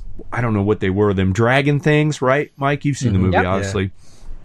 Within 30 seconds, I had to close my eyes because I couldn't take it. Literally, just couldn't Senses, take yeah. it. I couldn't believe it. I just couldn't believe Mine it. was much more mild. I was on that. What was it? sore? and I was like, I got sick just riding that swing or whatever on that sore thing in VR because the screen is like wrapped around. Yeah. it's a huge screen, and I'm like, oh my gosh, it was too much on the senses. yeah. I, was, I felt wheezy after that. I'm like, that's pretty pathetic. I couldn't know. do the sore one. So I'd close my eyes for a couple minutes and then I'd open them and be like, oh, this is great. Oh, got to close them again. It was just crazy how real that thing was. I just couldn't they believe it. tell you- barf bags and stuff? What's Like, that? Do they have barf bags No, and stuff? no, well, they did you have not. your goggles on. How would you see? Well, the the Avatar ride and and the um uh Harry Potter, you're not you're not wearing VR. They're the actual screens are in Yeah, front projection. Oh, of you. Oh, yeah, Oh, okay. yeah. okay. But it is Interesting. unbelievable. VR how- barf bag. That's Ye- funny. Yeah, I know. Uh, I'd have a hefty, Oh, decent sack. Yeah, the uh, a lot of I've been watching the coverage for uh, the Consumer Electronics Show in Vegas, and like VR is the hot ticket. And what's nice now is they're getting to the point in the technology where um, they're able to make goggles and, and devices that don't need like a phone, a dedicated phone, or dedicated computer. So you know they are their own device. So that technology is coming on, and there was some pretty cool, like you know, full-on simulators where the guys are they're riding on a dragon, like I said, Chris, but then they go and roll over, and the whole the whole contraption rolls. so Ah. the movement, Mm. your body movement, and your goggle movement are timed. Oh, and that, that wow. is- yeah. I was on a ride like that. I forget what it was called, something tor- Knight's Torture or something. But it would it would rotate you like uh, you're basically on the end of an arm like a caterpillar or whatever. Yeah. Uh huh. And it Oh, just, I mean, it was, there was three different levels you could and I took the advance because I was like, my wife and son, they, they thought they'd get a kick out of Uh-huh. that. And I'm like, man, that thing was spinning me all Oh. different directions. I was like, that's the most wicked ride I was ever on. I think that was out in California, but Oh, oh my gosh, that thing was awesome. I mean, if, if you put VR on that, I'd have lost my lunch for sure. That's crazy. I wanted to do the same thing, but you fly FPV. So you get the you Oh, take yeah. the telemetry down from the plane. So Oh, you're wow. flying a real thing and have have motion. The whole motion At the same time, Oh, it'd that be would be so cool. cool. Yeah. Ah. Oh, Yeah. Oh man, yeah, that will make you throw up quickly. Especially if I was riding Uh, with like the Rotor Riot guys or something. I'd lose my lunch in a You have to heartbeat set if I had to feel yeah, all you have that. to set a yeah limit to uh, three thousand degrees per second or something. Hey, uh, Jason Austin said said both the FT guys and the R group uh, guys have said that if you have a Horizon reference that you won't get sick or as sick. Let me make a little statement to that because uh, I've I got lots of years under me of scuba diving, and if anybody's ever been out on a small boat in either Lake Erie or or which I do a lot of diving in, or out in the ocean, that reference on the horizon does not always work. But yes, he he is correct. If you are um, out and about, if you do, you know, take your eyes and look at the horizon, you know, you're not looking down at the water and bobbing up and down. That will help you, but that doesn't always. affect you know work well there's been many times where i just want to get in the water and puke my guts out and then i'm fine and have the fish follow me around for five minutes Shaman. yeah so The- that's pretty funny. I think the problem is the disconnect between the motion and what you're seeing. yes Like it doesn't perfectly match up. It's not great. correct I'll tell you, I can't even handle 3D movies anymore. you talk about pathetic. oh man Every time there's like something 3D, I'm like, can we just avoid the 3D movies? mm-hmm My son Yeah. always wants to do that. yeah that's just a camera lens and everything. Yeah. wow Yeah, david so we that- talk. Yeah, we we talked to him like uh, an hour ish after Mhm. that, and then he's like, "Oh, do you want to see the uh, MD uh, MD9 simulator?" mhm. Uh, we're like, "Yes." so it's upstairs. He's built it upstairs. This one because he couldn't fit it, Mhm. and it is uh, I like it. It is even more real because you have so little um, windscreen space Mhm. or windscreen area on that, and you have you had full displays, and there's all already those cracks in it, so you can put displays like perfectly lined up with the, the cracks as well because you don't need one continuous uh, screen and it still looks exactly like just one screen. Mhm. So that was really that was really cool. And it's uh, you even got the in the windows you have the connector for the heated uh, the heater panes in there in the windows like just so like small details. Like it was really cool. So we got to do oh for those who don't know that's an airline smaller airline uh, jet Mhm. so you get the engines in the back, I Yep. believe.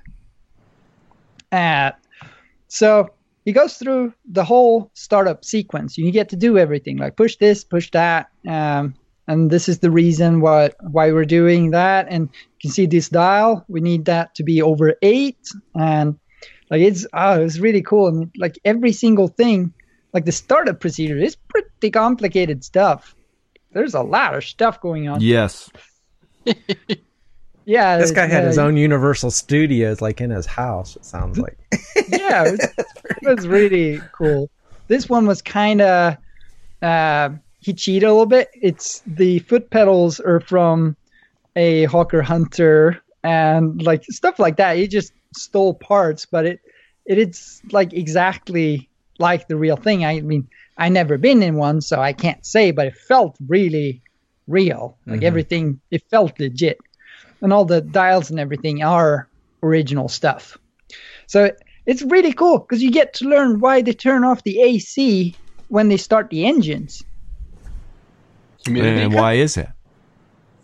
Um, so you start up everything. You have the uh, uh, auxiliary power unit APU that you Mhm. start up yes first. Yep Um, so that gives you power. So everything starts up. You have electricity in that. So that's usually when lights and that comes on in the in the airplane. Uh, see things, and that's yeah the first stage. That you go through this checklist of everything, turning stuff on while the APU is running. And yeah, you usually turn on the AC as soon as possible for the um, passengers if it's Mhm. hot. Turn that on. But then you start the engines using air. Yes. Yes. I didn't know that. Mm-hmm. That was really cool. So they turn off the AC because there's not enough pressure if you run the AC Oh, and the engines at the same time. yeah. And you start one engine at a time. So you pull up up this lever straight towards you, and it's so cool because it's the speakers and that is in the back, far far back, and you hear one engine starting, like it sounds like it's in the back Huh. far back like and Mhm. it's, it's so subtle like it's at the right level it's not too high it's Yeah. not too low and he had transduce, transducers there too so you could like when you taxi and that you can Yeah. feel the ground and, Yeah. And like and you hear this startup okay we do the other engine okay cool and now we can turn on the ac again for the people. Mm-hmm. then we turn on the uh, fasten seatbelt lights here and we can talk a little bit and uh, like all the dials okay so revving up stuff okay okay we're good to go. We can start backing up. Uh, and i did not know. I learned something that was I, I never thought about this i always thought you steered on the ground using the foot pedals Nope. Got They a have s- a little steering little- wheel.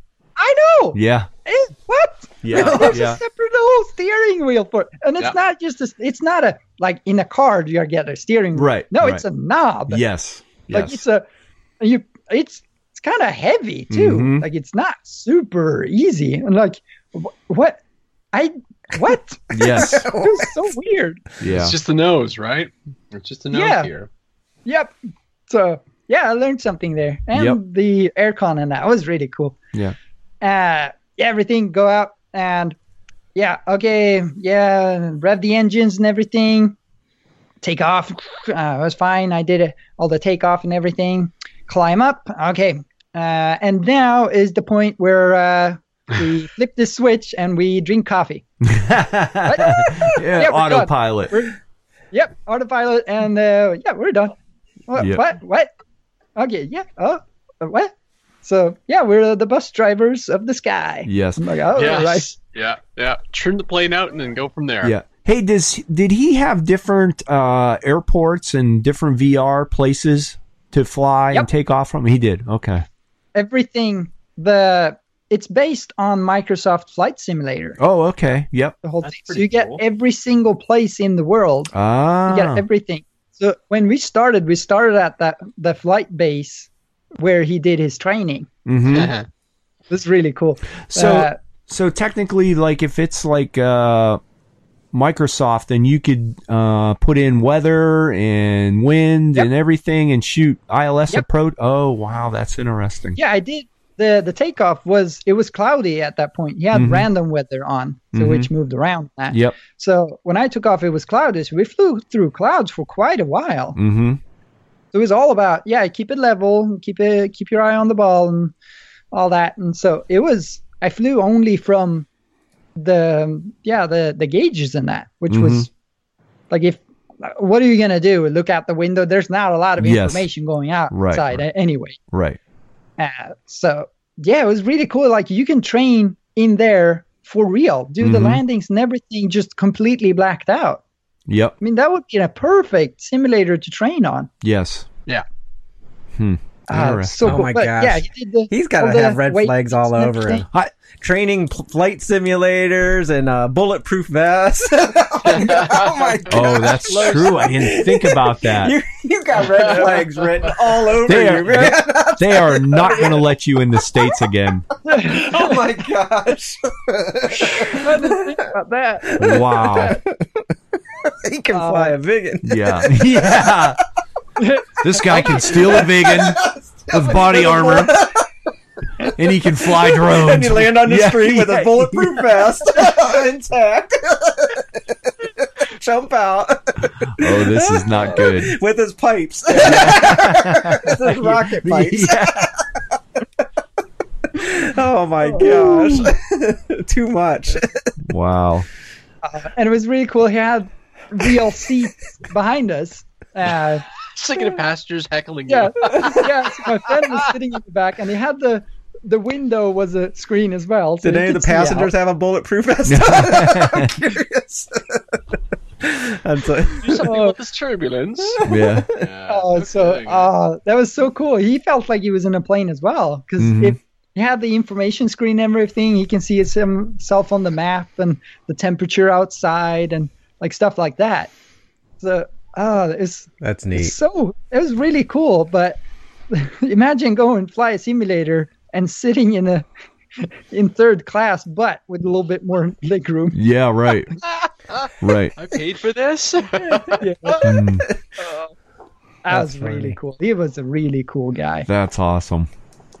So how'd the landing go then? It was uh, A little bit, flew around a probably little more, bit. probably a little more complex than the Viggen.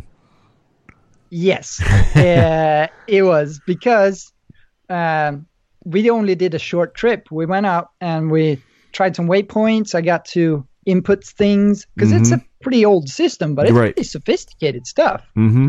Like so, you put in your heading and everything on dials, uh, and it's um, like little digital displays with numbers, and that's it. You don't have like a huge screen with ma- maps and everything Right. But you do have kind of a radar thing that you put in waypoints and Mhm. you get the headings and all that. Yep.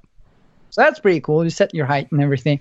But it's like, okay, so we're starting in Gothenburg and uh, it's like, okay, closest airport is in Denmark. So we're just going to turn around. We just got up to 10,000, um, uh, 10K, or what's that, 30, 40,000 miles? Mm, 30,000 somewhere. Yeah. miles, feet, I think. Um, so turn around. We're like, okay, we really need to bleed off altitude and speed quick. So full air brake. You might as well put uh, the take out the landing gear now because uh, this is going to be sketchy stuff. Uh, oh, cool. so yeah, everything out and just reduce speed as much as possible. And all you do is just watch the gauges because it was all cloudy. Mhm. Um, Yep. Like, okay, so yeah, we're still pretty sketchy. And comes in and get under the clouds and like, okay, so you got the bobbins, um, the lights again. Mhm. So try to do the lights and uh, keep the speed up. Okay, increase the speed. Um, yeah, it's a little bit uh, wind, so like kick it a little bit sideways, and you're like, oh my gosh, ah! and everything was like, I did get it, get it down, but it was a rough, Rough. landing. Can tell you know, Yeah, that would have been like, okay, Captain Kangaroo. So the passengers well, weren't very made happy. Passengers are a little bummed I'd be a mess doing this stuff, even in the simulator. Yeah. I'd be a mess. it was yeah it was really cool and you can talk to he had in this simulator he had uh simulated uh radio traffic as well Mm. so they talked to you Mhm. and we had another airplane land at the same time as us on the parallel Oh, uh, wow. runway so that was pretty cool. So we uh so you get to ask permission for landing Mhm. and they talk back to you. Like us that was so, so cool for a single no one else was there. You can do everything your yourself and like spend hours and hours in there just by yourself and no one else has to do anything for you. You Mhm. can just train.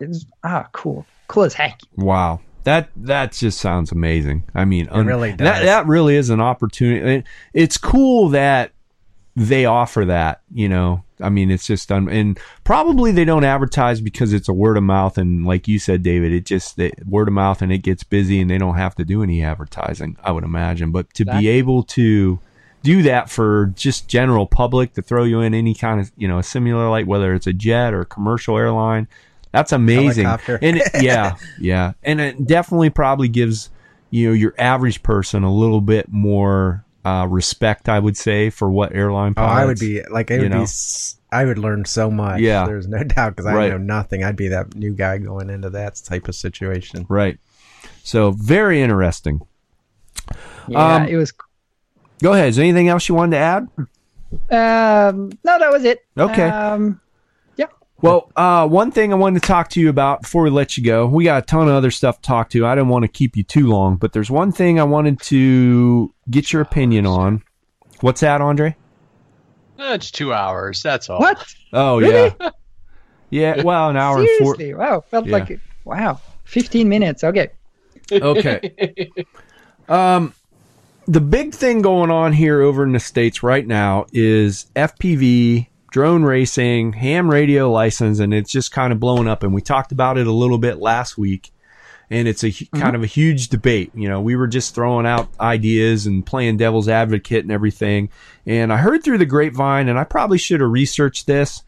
Um, I don't know if it's hundred percent true, and I think I might have heard it off of um, Alex Edit, but they actually had a drone race over here that the FAA got word uh, on, and they went over and they shut the race down for a while because the races were going to make money and they didn't have their Part 107, so that they couldn't Oh. get their money, which I think's bogus. I, th- I think that's a bunch of crap. But anyway, we talked a little bit last weekend. Um, I'm thinking that you know we talked uh, if you're running a 200 watt uh, transmitter or under, and Milliwatt. and you're you're running on the yeah Milliwatt. milliwatt. I'm sorry. I'm glad you, you yeah. The, whoa, way up there. We'd be flying to China and back. Sorry, 200 milliwatt um, transmitters and under and you're you- you know you're um, flying within the specified uh, allowed frequencies my personal opinion is i don't think you should have a ham radio license and that didn't really go over too well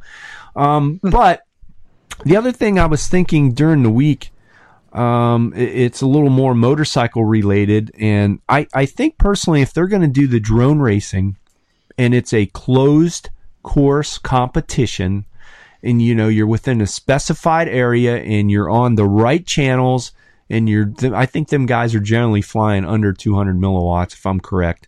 Might even be less 150 or whatever that you shouldn't It's 25. is it 25 okay there you go. Yeah. so 25 closed course competition. There's n- for me personally this is just an opinion. I like to hear everybody's opinion. Some are with this some are against it. That's fine. I don't i don't have a problem with that. I like to hear everybody's perspective.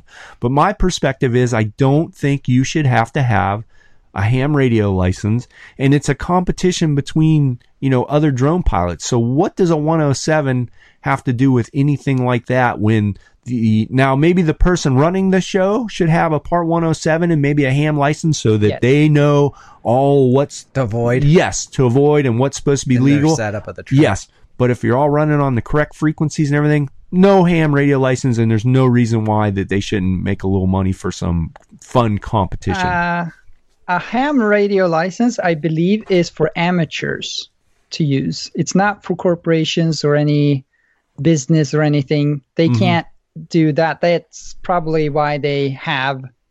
That's why they got hit with that. They don't have the proper, um, yeah, uh, what do you call that? Um, documentation and Mhm. like the licenses, whatever. Yeah, Mhm. certifications. Um, because if you fly on your own and use the video transmitters and you don't make money and you just do it for a hobby, then sure, yeah, you can be on. Uh, if you're under 25, if you're on 25 milliwatt or less, that's fine. You don't need the ham license. But if you want to transmit more than that, then you need the ham license. But it's only for you and only for uh, recreational use. You can't make money of it hmm technically. right Like you can't, yeah, you can't use that frequency. Yeah, as that's not how intended. You have to get licenses for that. hmm But my question to you is then, what is what do you think we could do to make a good balance between these ham radio operators? And and again, I you know in a sense I kind of agree with them. If you're in that group and you see what we're doing, and obviously there's there's obviously people out there doing rogue things or whatever, and they're concerned about losing you know some of their stuff. I get it. I totally understand, and you know I can't argue against them. But I think there's got to be some kind of happy medium. You know, a lot of people are saying, you know, screw it, just study for the test. It's fifteen dollars, just get it, and then you don't have to worry about it. But my feeling is if you go out to the local hobby shop and you buy a uh, uh, a blade torrent and you're just flying around your yard, you shouldn't need a ham radio license. I really don't think that. Just like you know, I, I've said before, with the um, the 107 part there for a while you had to have a uh, a pilot's license you know to this was a- Oh, a while, this was a while back, David. Now, now you don't have to, but a while back you had to have a, a, at least a private pilot's license to be able to make money at it commercially. Now it's not like that anymore, but my thought was back then, yes, I understand we need to learn a little bit about airspace and airports and everything, but some of the stuff on the part 107 about weather and, and everything else is, is ridiculous for just your average drone pilot. You don't need all that can garbage. you? Uh, yeah, can you? Uh, uh, for the people that don't know about the 107, what Mm-hmm. what is that? Well, the 107 is a test you have to take for the FAA that actually you take the test and pass it and you get a, a uh, looks like a regular pilot's license. From what I've seen, it looks just like my pilot's license, but it says UAV operator on, on it, I believe. And what you are able to do with that is make money uh, being a licensed drone pilot. Like just throwing out an example, if you want to uh, go do real estate um, uh, pictures or videos for a real estate company, you can actually get paid doing it. A normal, just recreational hobbyist is not allowed to do that. It is illegal. So, I, in a way, I kind of understand that. I don't have a problem with that because you're probably flying in a lot of different areas or congested areas or around airports and blah, blah, blah. But the problem is, it's here in the States anyway, it's very failed. I've seen numerous posts about people, how you're supposed to contact and get permission from the FAA or airports if you're going to be in the area and they're not responding for months or weeks at a time and these guys are losing jobs and they're saying screw it anyway and we're just going to go do it. So there's a lot of flaws in it um, as of right now. But my big question, David, is what do you think we can do for the general FPV or even some of this drone racing? Do you agree? Do you think everybody just needs to go get a ham radio license, or is there uh, some kind of happy medium that we can do to to make this good for everybody? And Andre, I Uh, don't know what happened to your 20 camera. Did it Sorry die? about it. All right. Yeah, if you're under 25 milliwatt on the 5.8 gigahertz band, you don't need a ham license, so Mhm. you're fine. Uh, but technically, yeah, if you're making money of it, you shouldn't. Yeah, probably. It, if you have a ham license, you're not supposed to make money of it. I Mhm. think. Correct. So that would be a problem. Correct. Anyway. You, you have to have your 107, is my understanding. All right. Okay. So the ham license, you don't need a ham license to fly, fly with 25 milliwatt on the 5.8 gigahertz band. That's why that's the standard. hmm Uh, so for the pilot, it should be fine. But yeah, the 107, that's the real problem if you need that hmm because you could get away with not having the uh, the ham license Right. if you're flying on 5.8 or 2.4. Um, you're fine hmm because those are open frequencies that anyone can use without license as long as they transmit under 25 milliwatts. That's because that, mm, yeah, that power on those frequencies um, do not actually knock out other stuff, important stuff, because routers and stuff like that, they can use 100 milliwatt as long as you use frequency hopping technology, which we're not using. That's why Right. we need 25 milliwatts. So if they make a digital system, we can do 100 milliwatt and get better stuff. But hmm so the ham stuff is completely fine.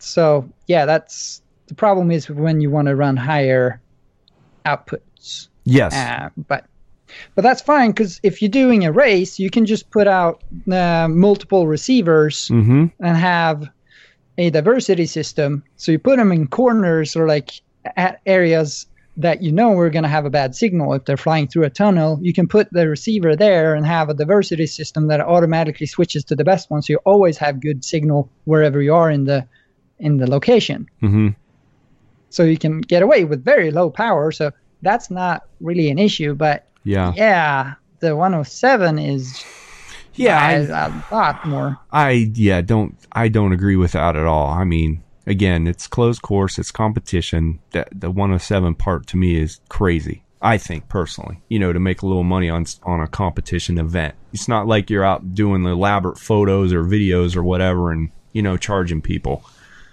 So Yeah, they had in, but it's difficult to write that law with an exception. Like Mhm. it's, yeah. um, you can say you're out doing a competition for the best picture or whatever. You take a real estate photo.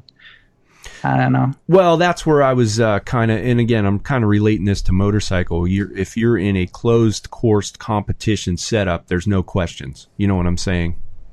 Yeah, It's an event, so there, there's no, it's it's black and white, cut and dry. There's, you know, no, hey, I'm taking pictures and for a comp. No, it isn't like that. So that would be. Yeah, I think that would be nice, especially if you're indoors. That's it should be completely fine whatever you do. Like Yeah, as long well, as you're not starting a fire. I think indoors you're fine. I believe it's just the outdoor stuff. All right. Um, Okay. a couple good comments here. Uh, one, Fred uh, said that AMA should be pushing for a hobbyist level certificate or certification. I agree with that. I would go with that, no problem. Um, and Enrico wanted to know what's the FPV situation in Sweden. Has anything changed, or is it still the same, or what's going on over there? It has changed. It's back to being really good again. Look, so we're back to being able to uh, fly as we want, more or less. Oh, no we- kidding. That's Uh, awesome.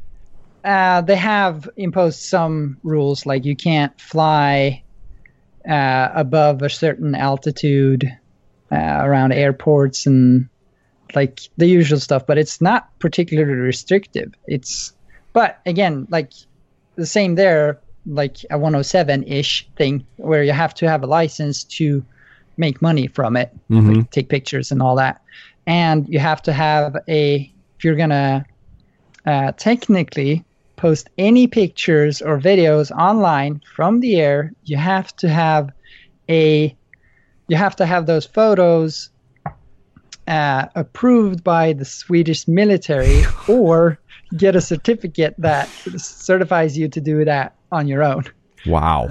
Uh, so that's kind of heavy stuff, but um yeah, they're not really doing anything because you can see the same thing on Google Earth. So, Yeah. I don't know. Right. Interesting. Huh. Yeah. Good points though. But It's anyway, been a, so, it's yeah. been a hot Glad to hear the uh, light in that Yeah. before it was like a stationary Yeah. picture or camera everywhere, moving camera Yeah, it or was- something. The way they were was treating it. stupid. Yeah. yeah. now and- we're back to being able to fly without being illegal, but like no one really cared. It was just exactly like before. Just feels nicer not being a criminal while doing it. Yeah, and I just wanted to read an email real quick, and um, it has to do with Canada. And Andre, you probably read it, but it was from Darren. Um, he says it may not be something to talk about on the show yet. There has been that I know of no progress to report, but here in Canada, MAAC has formed a group. It's currently all behind the scenes to discuss the need for ham radio license when flying FPV here in Canada. I'm actually a helicopter committee chairperson and I'm a ham radio operator, so I was asked to be part of the group. Unfortunately, I wasn't able to be part of that, so I don't know the details of what's happening. All I know is that they're hoping to put some sort of proposal to the Industry Canada to see if there is a way to fly FPV without requiring a ham radio license. As I stated, it might not be the best thing to bring up on the show, but at this point, that's something to look into and be ready for the future. What do you know about that, Andre? Anything? I know nothing, but I, I agree on the stance. Like I said this morning, we were talking offline. Um, if there is some kind of desire to have another license or regulation, Mm-hmm. I, I don't see it. I don't see the need for it to be so centered on why can't it be focused on the subject matter rather than a whole gambit, you know, a whole license. You know, I, I Mhm. can tell you from military experience and radio operating experience, you know, half wave antennas and so on and so on and so on. But this pertains nothing to flying FPV. So if they want you to be focused, well, then fine. Let's do a subset license from the ham thing and Mhm. focus it on the subject matter and the Yes. safety, the antenna protocols, the power regulations, the location, and tie it in all to this, you know? So Mhm.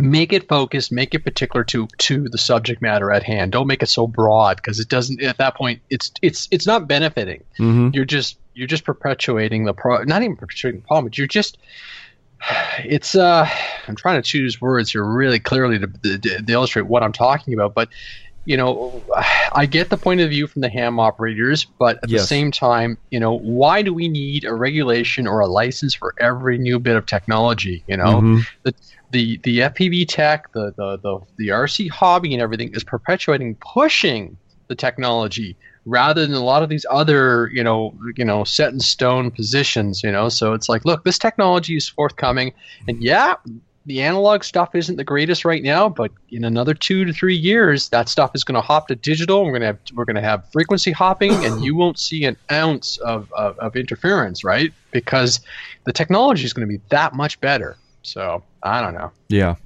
Yeah, I was very interested in the DJI uh, race stuff Yeah. hmm because not on the race quad, but on a glider it would have been sweet. Because Ah. they used this, they used the same like you hook up your radio to your Yeah. goggles, hmm so you use the same link, and it could be like that was good range on that stuff. Yeah. I know the like the Phantom and the Mavic that is good range. Yes. Yeah. Really you good get range. good quality stuff. hmm Like, so I, I was really interested in that. That would be nice. And you you had a Phantom that you probably could have gutted the, uh, Yeah. the video transmitter out of, man. It was already dead, man. Oh. That thing barely flew. wow. It was yeah, it was dead. Huh. Awesome. Well, David, thanks. Um, it's totally up to you. We got a ton more stuff. We're up on two hours and we got all kinds of stuff to talk about. I don't want to keep you too long, but man, it is great having you on, Awesome. hanging out, you know, seeing what's been going on in the simulator experience because it, we really don't get to talk to anybody that's been in a jet simulator, you know, that was just crazy we're look definitely looking forward on what you got next and what's uh you know what you're going to get into to probably get you on some kind of no flying list of some sort. Oh, Um, man.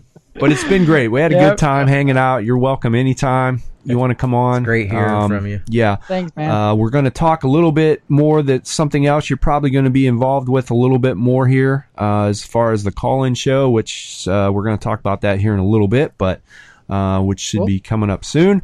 But again, thank you very much for coming on, hanging out with us, and we will talk to you very soon. okay. Take All care, right? guys. Thank you. okay, Andre, Bye. I'll Bye, give bud. you a quick Bye. call back. Well, he should just Andre got cut off. Yeah, I'll call him right back.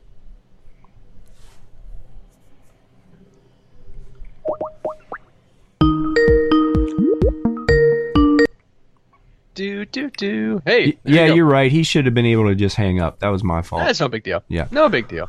All right. Uh phew, man, we got a whole list here yet to go. So strap in kiddies. We're not even remotely done yet. Uh we're creeping on 2 hours. How are you doing on time, Mike? Okay? Wow, I'm going to have to be in a tree stand here. No, no, no. That really? tree that tree Really? stand I will got for you. Malvern. You're so- fine. It doesn't get dark till 5. As long as we get you out of here by 3, you're fine. All right, let's run through some of these things real quick. Lots of stuff to talk about. Uh, one thing I want to mention real quick lots of questions about Hobby King. What the heck's going on with them? I know, Andre, you've been talking to Steve a little bit. Um, we do have a couple Hobby King planes coming. I'm not going to tell you what they are. They'll probably be here next week, and we'll display them and uh, get them out there and show you what's coming. But uh, as you know, Andre, 2018 looks to be very, very good for Hobby King, correct? Yes, sir. So the inside scoop is, yeah, they had a rough 2017. Mm-hmm. Um, as we said in the previous show, it's it's kind of interesting being uh, being able to get to know these people because they do express their frustrations.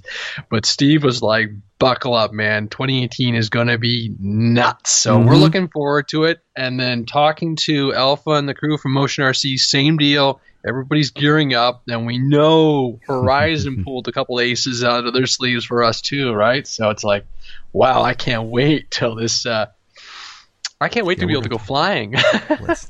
Yes. Uh, Buck Stamp says ME 109 question mark. Hmm, buddy, you might have to wait and see what's coming. Um, Stay yeah. tuned. Yeah. So uh, Hobby King's going to be um, they're going to be okay, I think. And they were actually Yeah. the first ones out of the gate with a plane in 2018, which we'll talk about in a, just a little bit. Um, the other Yeah. thing, real quick, is we are gearing up to do more podcasts for you guys. We want to put out more content and do more things. We are probably going to be switching over ser- uh, to a different server here within the next week or two to allow us to do more podcasting um, because there for a while it was getting a little pricey. So watch for that. We will switch everything out, make an announcement and be able to do more podcasting for you. The other thing I wanted to mention is I'm probably going to jinx myself on this, but we've been wanting to do the call radio call in show for a long time. It is definitely happening. We are set up for it.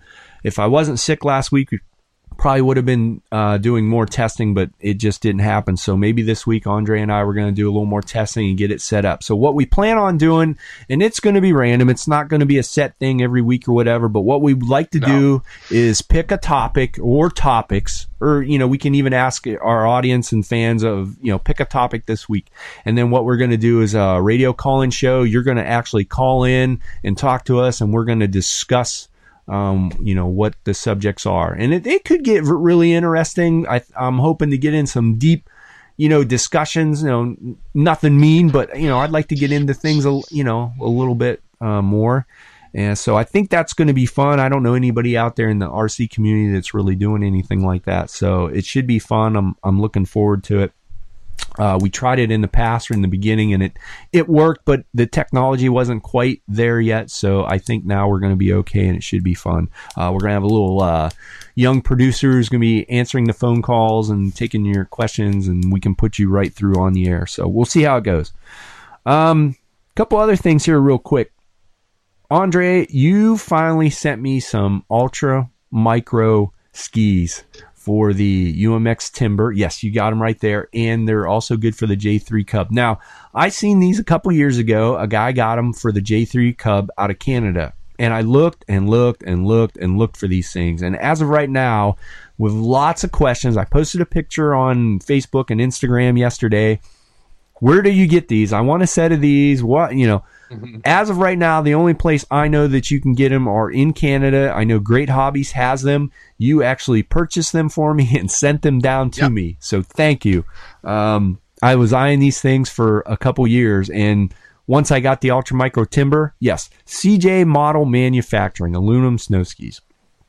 Now, I was I did throw them on. I couldn't I couldn't wait. I couldn't resist. Here, I'll get the plane so if anybody's on Facebook, they can check it out. Right here. Uh, so, first thing I did right off the bat is I I mounted them up on the airplane. Uh, they're nice quality aluminum skis. If you can see it there on the on the camera there, they look fantastic. Now the problem is with them. I'm going to get into a little more detail with this, and you know it's up to you whether you guys want to spend the money. They're they're not cheap. I think they're close to probably $27, $28, but they're high quality. They look fantastic. Now, the problem is with the Timber and the J3 Cub, they're very, very light, and these skis weigh 26 grams. Now, what I found out yesterday was it flew no problem. It's almost like flying with a set of floats on. You got to have a lot of rudder in there to get your your nice coordinated turns. Otherwise, the tail's just going to drag around into the turns. They work fantastic. They looked great as long as you weren't in any kind of deep snow. They are heavy. I was taking off and landing in the street, taking off and landing in the driveway where the snow was, you know, uh, wasn't deep at all. No problems. They looked great. It was fun. I went out at dusk, so the lights were on and it was snowing a little bit. Fantastic. Now, the problem is with them, they are heavy. And when I tried to take off or land in the deep powder, they're so heavy that once we got going, they actually just kind of sunk down into uh, the snow. The plane actually doesn't have quite enough power to get it up and out of the snow. You know what I mean? To, to take off, it would just start digging down until the prop hit. Same thing on landing. Uh, as much as I tried greasing the landing with those things, Mike, as soon as I would hit, it just dropped right down in the snow, and it would either go all the way down into the prop or it would just flip over. Awesome skis. They look great, but again, you're going to have to be on either kind of a hard surf snow surface or it, it's not going to be very powdery. Now, my thought, Andre, I think uh, I told you yesterday, a fantastic idea would be to for these small ultra micro planes is take that design and 3D print something. Yeah. Same size. I mean, the size and everything is great. If you could pre 3D print a design like that, use the same uh, internals because they just got a little screw, on, couple screws on the bottom. You can take off the you know the spring and the the the spot for the axle and everything, and put them on a, a set of 3D printed and use the same spring and Yeah. everything. I think you would have it if we could get the weight down quite a bit. You're set. So That would be the Yep. ticket for sure. Buck buck stamps is something maybe like a vacuum form plastic. Even that would work too. That would work too. Um, yes. Yes. Yep. Yep. And it's it, you know it's surprising that 26 grams is enough, but it's like yeah, it's almost like you need to be about half. I would also like this. I I might even try and wax them and see where they go. Um, I didn't I mean, have- if I'm just a, I didn't didn't have. stick, yeah. Yeah. I didn't have any problems with them stick 'em. Now, if anybody knows about aluminum skis, because I have a huge set for my Carbon Z Cub, what you do have to do though, if you have to make sure that the plane is outside and acclimates to the cold, or the skis get a little cold, then you don't have any problem. But if you take it right out of the warm house and set it in the snow, yeah, the snow's going to stick to the bottom of them. But I set it outside for about ten minutes. Being so cold, I didn't have any problems with the snow sticking. It's just the fact that for this plane or the J3, they're just a little bit heavy. Only on, you know, powdery snow. Like I said, if you got a spot with snow and it's not, you know, even an inch, uh, seemed to work okay because we had about an inch in the driveway there. I, I had no problems with them, but I'd love to see somebody make some. Now, Andre, do they make some different materials, do you know, for the 3D printers that's actually really light and maybe more pliable than what, you know, some of the stuff you're using or no? I don't really know. I'm gonna. Well, pliable isn't the problem. I I have a plan. I do have a design plan. I'll probably see if I can shrink the size down to because I'm curious about the weight. That's what I'm really curious about. Mhm. And I wonder if they were thinner. Yeah, I think. Well, the aluminum's pretty darn thin, um, honestly, and I think the size. I meant like in the width, the width of the skis. Like if they were Mm. rather than the the you know they're You about don't want to lose inch surface wide or area so. at this point Yeah, if I- you're sinking already. I, I think that would be the problem. Is like Mike said, you'd lose too much surface It would area. definitely- it's yeah, sinking as the, it is. the size and the width really are really. I think personally good. They're good size. They look good on the you plane. probably could go thinner material though. Maybe a little bit. Yeah. Of course, I don't know. So I They're would just go ahead. They're like a quality product. I Yes. mean, the bend on them, the Yes. strength too, for being Mhm. aluminum. You know, like the strength. Once they do the bend in them, that's that's what makes them really, really strong. Yes. Uh, but yeah, it's it's it's interesting that you say the powder. So, um, I'll try it on. I'm going to put them on. I'm going to try them on the ash. Well, actually, first thing I'm going to do when I actually get out flying with the thing is I'm going to fly on the skis, Mhm. The uh, floats. which we know will work. Sorry, the the, the floats because Mhm. we know that will work just Mhm. fine. Yep. Yep. I'm wondering too, like, because we've had the colder weathers. I wonder if it's like typical when we have snow on the ground around the 20s instead. If it would have did any better, because it is. I'm, I agree. It is such a fluffy snow Mhm. right now. it's Yeah. unbelievable how fluffy For that sure. cold snow is. Yeah, for sure. I think if it wasn't as powdery or the snow, like we just kind of got that snow too, so it was really, really Brand fluffy. yeah. If it was down for a day or two where it kind of packs in a little bit, it might yeah, perform better. You It might, might- give another stab at Yeah. it in a Yeah. 20 degree day or right. something. But they are definitely heavy for that plane. But still, regardless, I look nice. Yeah, I'll they that. look fantastic, and I, it's hard to buy skis for this Sure. little thing. I've I've made skis for the Ultra Micro stuff before, and they didn't Doesn't work out yeah. real well. You know what I mean? So, um, but there you have it. That's the CJ model skis. They still look good, and I'll, I'll still play around with them a little bit. So, if you had any questions it or whatever, yeah, uh, you know, and it is the RC After Hours Plane of the Year for 2017. Yes. Yes. Eh, you, you know, uh, I got some questions on that. We'll we'll mention that real quick. Of um, you know, really why, or you know, there's a million other Yeah. planes that we really like. The thing, and, and I'll make it short and brief. And Andre and Mike will will agree with me, I think, on this. The thing with the Ultra Micro Timber was everybody that we put the transmitter in their hands didn't had no expectations of this thing. They were like, ah, it's just another Ultra Micro everybody that flew this plane afterwards with a smile on their face said that was the most fun airplane I've ever flown. Everybody. It wasn't, you know, it is a good plane, don't get me wrong. Is it my favorite? It's up there. But the thing was is across the whole broad spectrum, everybody loved Enjoyed it this at airplane. level, yes. As far as flying quality, the looks in the air, the lights, There was some versatility. that people liked. Yeah, and I mean that was One- one of the main reasons why that was airplane of the year. We nobody nobody that flew this thing said I don't like it. Nobody. Yeah. And surprisingly, after they flew my version, went out and bought one the next day or a couple days later. Like our buddy Pat went out and bought one. Like he hasn't even he's been around the hobby, but hasn't bought anything new in probably four or five years. I'm in that. I'm getting into that boat right He- about anything. he bought one. Like the you next day, me. went down to Yeah. Aerotech and bought one. You know, and uh, so that was one of the big reasons why we made it uh, plane of the year for 2017. It just It is flying friendly. yes. Uh, you can take it out in your backyard if it's big enough. You, you know, keep it in the back of your car. stress level is very low flying. Yes. Surprisingly, what what the big thing was for us was it was taking off and landing in pretty high grass for an ultra micro, which is big. Yes. You know, so it just didn't do anything bad, and everybody liked it. That's why it was named 2017. All right, moving on real quick. I just want to talk about my little flying experience yesterday. Now, as anybody knows, I uh, the Beaver, the Fly Zone Beaver, which is now probably five years old. The thing looks like it's been through war twice.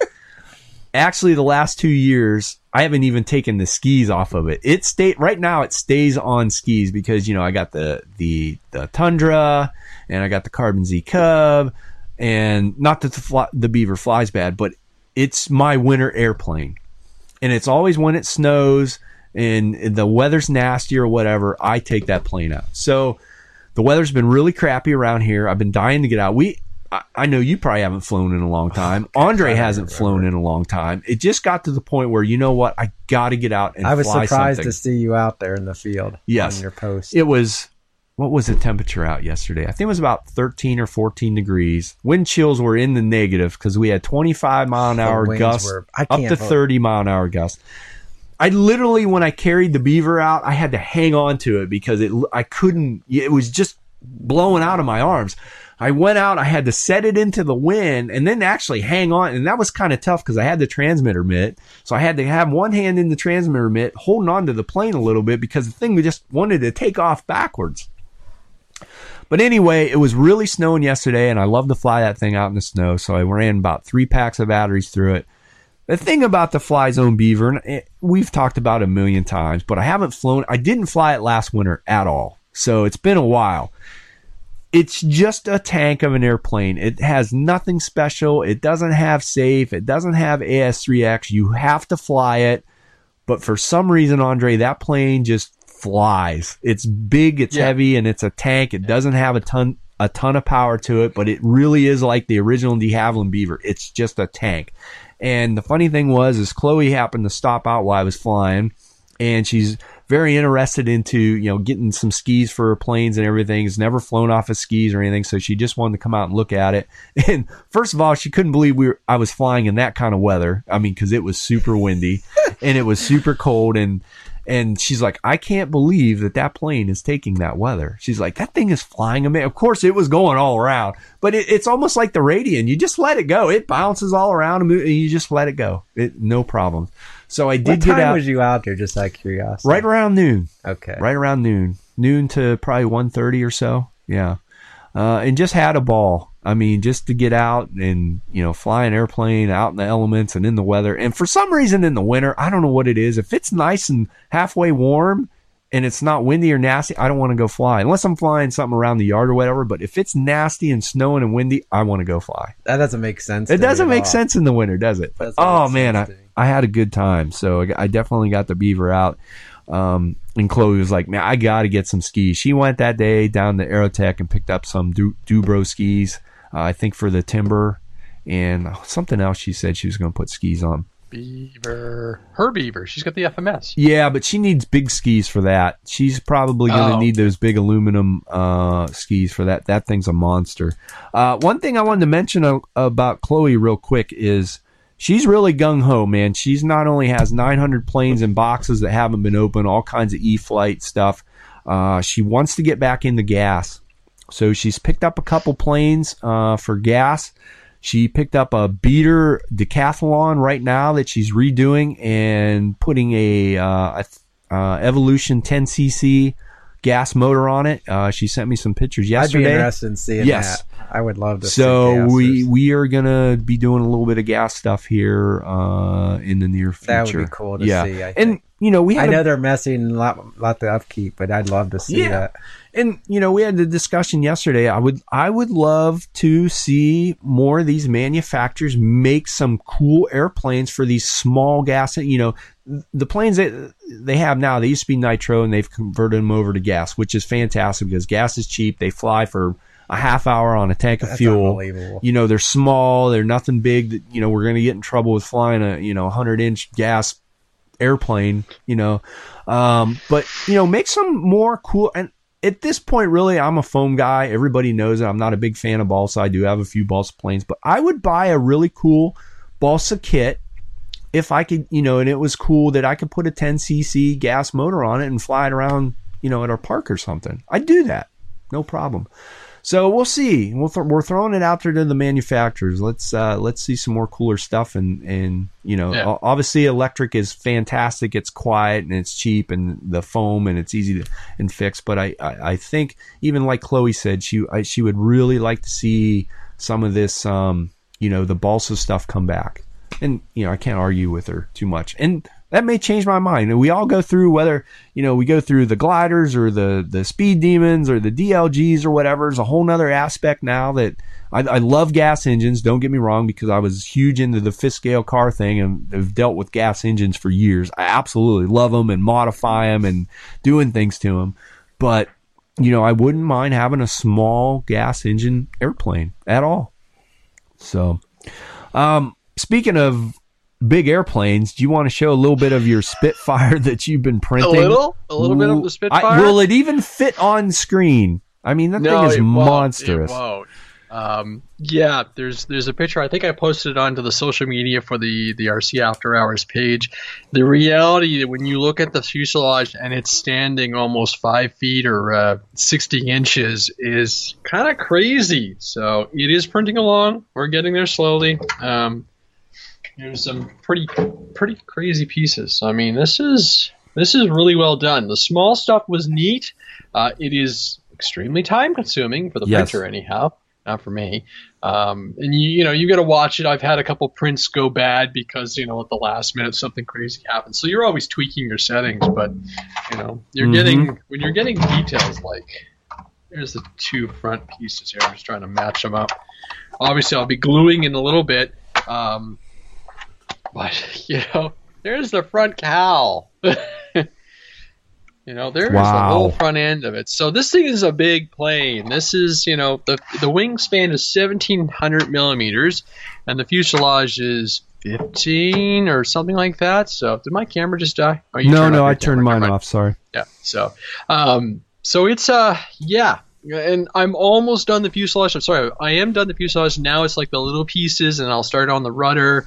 And uh, i've used a whole spool so far um and I, but i did have a couple error prints so i probably you know two i'm going to say two spools. I do have extra uh, material on hand so it's going and i'm just taking my time at this point. I over the holidays i maximized my time and really ran the printer hard so now i'll do a maintenance run on it and uh, get it all purring like, like a kitten again and just keep printing away so it's uh, it's been a neat neat learning experience so Mhm. um, the real painful part of this whole build will be coming. The, build will be easy. It's it's the big motor, which is like a 430 or 400 kV motor. It's a really big 50 by 55 can, I believe. Mm-hmm. Uh, 80 amp ESC spinning 6S and a 16 by 8 two blade prop. so Wow. You know, and then the retracts and the wheels and everything.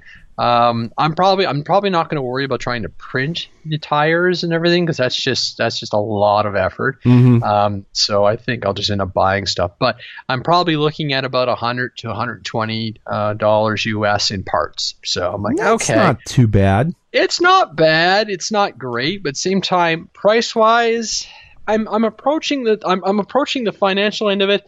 Um, like I said, you could purchase a Flightline 1600 millimeter Spitfire for Mhm. the same price. I know. I mean, it's it's crazy that it's, it's it, it is a 6S plane. It is Yes. crazy to think of that. And I'm like, okay, when I'm in this plane, um, I'm not running my 6S batteries. I'll put two 3S batteries together Mhm.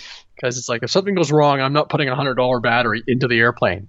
Yeah. you know, Right. even with all the equipment, it should be fine. But it's still Yes. terrifying to think that this thing is going to go flying. And uh, you know, if I can keep the fuselage from melting and everything, I will bring this to me with me in, to Ohio. Mhm. Will I have it done for May? I don't know. Mhm. Um, I I estimate I'm going to spend the, ma- the majority of uh, January and February printing the wing sections. Wow. Uh, you know, because there's some pieces like uh, this one, yeah, this piece here. That's about 12 hours of printing. Man, that's So- crazy. Yeah, Wow. you know, Wow. and and I've had a couple and they're like at 95% finished and they get kicked off the bed. So you're like, oh, Oh, oh yeah. I'd cry. yeah. I'd just. yeah, yeah, yeah. You come down, you look into the printer, Oh, ah. and you're like, ah. no. Oh. so Oh, I don't know if I could handle that. I couldn't. I'd just kick the thing. and just, oh man, Frustrating Yeah. as all get Yeah. out. Def- it's definitely interesting and it's different. So I'm I'm excited to see where that thing goes and how it comes out and how it flies and everything. Because Yeah. you know, I and that's a big big 3D printed printed plane. So I'm I'm curious down the road and in the future, you know, some of the smaller stuff, what the uh, you know 3D printed smaller planes are going to be like. Well, I can see why they decided. And there's a, when Flite Test did the plane, and they were talking to the guy who actually designed it. He says the bigger stuff is actually easier to design. It prints better. It holds up better Mhm. because of the mass, right? Mhm. But this thing is this thing is nuts. You know, it's like so. It's like they need to find that happy medium between the smaller plane, like the Mhm. smaller Spitfire I had Yep. or have. I'm actually I, sh- I need to finish building that one, and, and this because this thing is huge and. um some of their smaller designs are nice in that they don't need the 6S setup. Like the motor is fifty dollars alone, right? Right. So I'm like, oh, okay. Yeah. So um, eventually, I will be doing an order for that equipment, you know, and it's it probably probably uses the same power setup as like the your Carbon Z Cub, Mm-hmm. you know, big old honking motor. Right. So, uh, you know, but if it has if it has the longevity uh, of some of our bigger airplanes and, and just survives, Yeah. great. You know, but if it's one of these things where, oh look, it's it's already deteriorating after a couple of months, Yeah. forget it. You know, it's. Um, but I decided I would approach the project not from looking from that stand. I'm just looking at from the educational end of it and just saying, okay, because all the parts, if if nothing happens to the airframe other than the d- deterioration, all those parts can be moved over, and I can go pick up like a balsa kit and put electric into it. You know, go go buy like the bigger uh, Valiant from uh, Hangar Nine or something like that. Mhm. You know, Mm-hmm. so or that that big P47. Right. Yeah. Right. With big old 20 cc gas engine on there. Um, and definitely people are interested in it. And the reason I know this is because when you posted the Spitfire, the smaller Spitfire on our social media, that was the number one viewed and liked Yeah. picture out of everything we've done. So people are Uh, definitely like, oh, this is interesting. Yeah, and, and on my YouTube, that is the number one video of me when I produced the airplane and talked about it. Um, And it's funny because you know you, get those. Oh, this was what you were doing last year uh, on Mhm. Facebook, and it's me printing the first Spitfire. And Yeah. going, "Well, how how things have not changed." Um, so, yeah, it, it's been fun because I I'm keeping the old printer running hard, you know, and that's my cheap, you know, ANET A printer. I've actually got a brand new bed that Andy brought me uh, when he came in from the U.S. because I couldn't get it in Canada, so it Mhm. should help with some of the surfacing. And there's just I have notes, and I've just take total amount of notes because it's like any of those you step away from from the technology and then you jump back in you're like why did i do this and so i, I do end up taking some really nice notes and stuff like that so Mhm. um, Tim asked, you know, couldn't you reboot it and then glue the two pieces back together?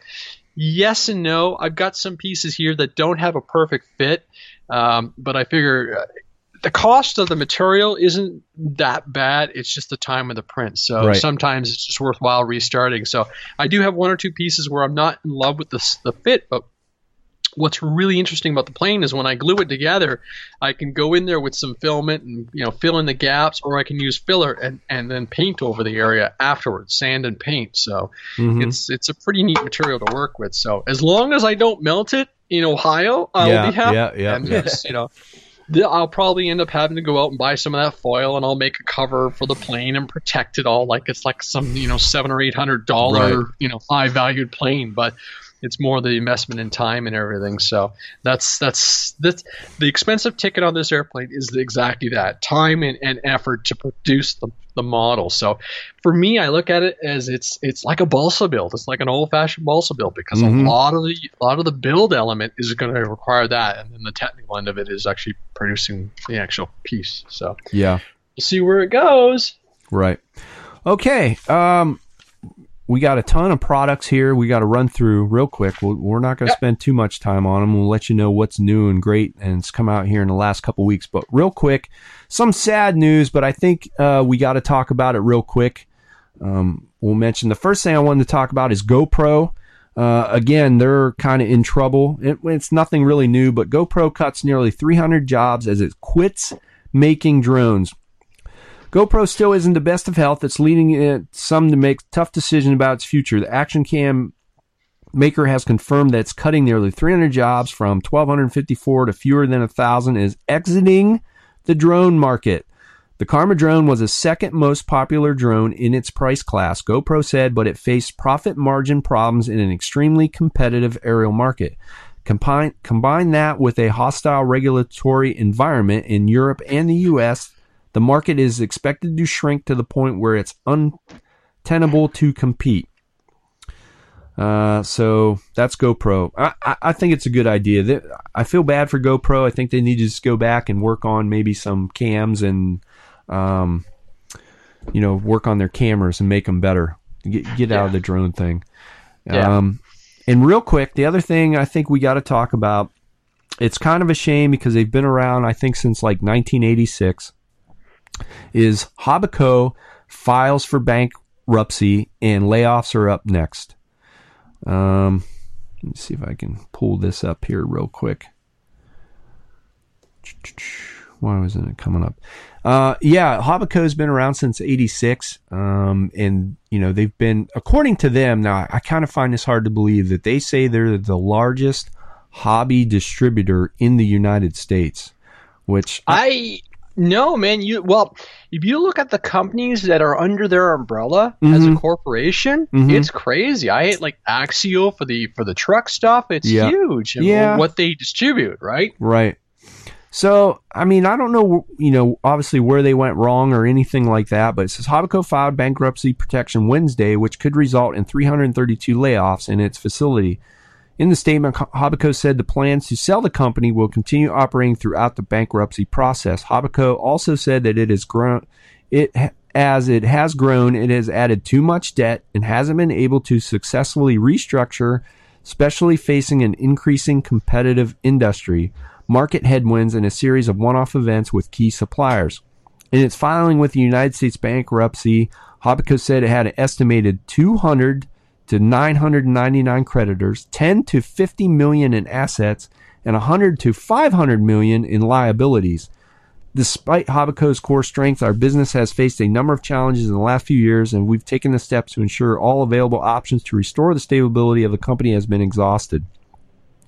Hobbico's president, however, while these efforts are taking to rebuild revenue profitability, they did not sufficiently address our challenges, and we decided to pursue a Chapter 11 reorganization reorganization to attempt a new capital investment. In a note sent to employees on Wednesday, the distributor of products said the layoffs, if it happens, could begin in April. Hobbico has determined that it may necessary in the near future to permanently close and discontinue all of its operations in connection with a bankruptcy case filed under Chapter 11. That is not good because they are. Yeah. I know they're huge and they're you know involved with Tower Ho- Ho- or yeah Tower Hobbies, which is a you know a huge distribution center. Um, letters were sent out to formal notice under Illinois. I can't speak for the company, but it's usually one of the last steps. Hobbico said it could avoid the layoffs it has been trying over the past several months to restructure the company's obligations and creditors. The plan provides funding during the bankruptcy case to support company's business operations, including preservation of employees' jobs. However, Hobbico said it can't assure that the buyer would continue employing people at its Champaign locations. Upon the sale of the company, it's possible there will be a permanent shutdown of all Hobbico operations and locations and the permanent termination of all Hobbico employees, including the permanent layoff of all 332 employees. Assigned to the company's facility in Champaign. Additionally, Hobbico said that to continue receiving funding, it has to meet several conditions which cannot be assured. If those conditions are not met, then it's possible that the company may lose access to those funds and the company may be forced to shut down its operations. We realize that the uncertainty regarding the future of the company may be concerning to employees. We hope that we'll be able to keep the business open through the bankruptcy and the sale of the business in order to minimize disruption of the lives of our employees and families and the right thing to do with our company and our employees. Under the process afforded to us under Chapter 11, we hope to reach an agreement with our collect our creditors that will allow us to implement a restructuring plan that will fully address our financial challenges while sim- simultaneously identifying a prospective buyer that shares our vision and providing the best outcome for our employees in future. And it goes on and on and on, uh, even into more detail. But uh oh, I think we lost Andre. Um, that's crazy. We lost you. Yeah, my fault. Sorry. No problem. Um, yeah, that's really sad news. I mean, it really is because honestly, in anything, I don't care what it is, competition is good for everybody. It just makes everybody ele- elevate their game. But I just got to kind of wonder where where they went wrong. That you know, they've been around for so long. They didn't seem like they were huge. Like I can remember going up to the Toledo show. Um, you know, five years ago, they had one of the biggest displays up there that would, you know, was rivaling Horizon Hobby and everything. And this last year, remember, Mike? Yeah, I know. That, They weren't even going to show up. Yeah, At the very last minute, they they went in with somebody else and had a, a really really small booth. And I, you know, I, I don't know what to say about you know these hobby companies. What's happening? And you know, is it, it could be like anything else. Any companies, it's just kind of a revolving door. You know. So I hate to see it. I hope they can stick around Yeah. and come out of it, but I, I don't know. Hard to say. So that's the bad news. But now, hey, let's get on to some good news. Let's talk about some products. Um, the first thing, let me get back to the um, Andre. If you want, real quick, if you want to pull up the specs there, the DJI Tello, and talk Yeah. about that a little bit. I'm going to get back Hold to the on. Facebook page here real Yeah, quick. Yeah, so this was this was something that just got popped into our chat. Yes. So I really quickly looked at it, and I guess it is a little tiny quad. I don't know if I can find the specs. Here we go, Tello. Actually, I'll dump the link into the chat so people can see. Mm-hmm. Uh, here we go. That's the first I heard of it. I didn't even know anything about it. Yeah, exactly. I, I hadn't heard about this little. So I'm going to scroll real quick, find my specs. It is a really small DJI product. Uh, has a runtime about 13 minutes, 100 meter distance, two switching antennas, 720p transmission. Um, looks like it will run off a controller, a compatible controller, or a uh, remote. Um, uh, sorry, or your, your your app on your phone. So very very very similar specs to a lot of their current aircraft, but this thing is tiny looking. I'm Yeah, trying to find Like almost gremlin are. size or um, Gremlin size, but they, they look like they look like little little brushed cans on them. But I'm trying to find some specs here. Uh, da, da, da. What's in the box? All right, let's go to that. So one aircraft that is useless. All right, frequently asked questions. Ah, they don't have uh, 90 the motors swappable. You- where'd you ninety find nine it? dollars here in the states too. Yeah. That's pretty cheap. Yeah. So it is tiny. Like I just I'm trying to find some decent specs. It's not waterproof. It's got a normal camera. It does have proprietary batteries and stuff like this. Mhm. I'm just I can't find any kind of specs on it unfortunately. It might be too new. yeah, it's it looks neat. I mean, it honestly looks really neat. And of course, we know that if it's a DJI, it's probably done really well. But it Mhm. looks like I, I wouldn't call it a race cam, but it's just, just your tiny little camera. You know, it's uh, you definitely could fly this thing indoors in your house, though. Oh yeah, You definitely could fly this indoors. Uh, I'm just trying to decide. Just I'm looking for like some kind of visual indication of just how big or small. yeah. I, I like you know, the it's got flight. its. I like the flight yeah, times. Thirteen minutes, seven twenty p transmission. Um, 80 grams. Oh, 80 grams.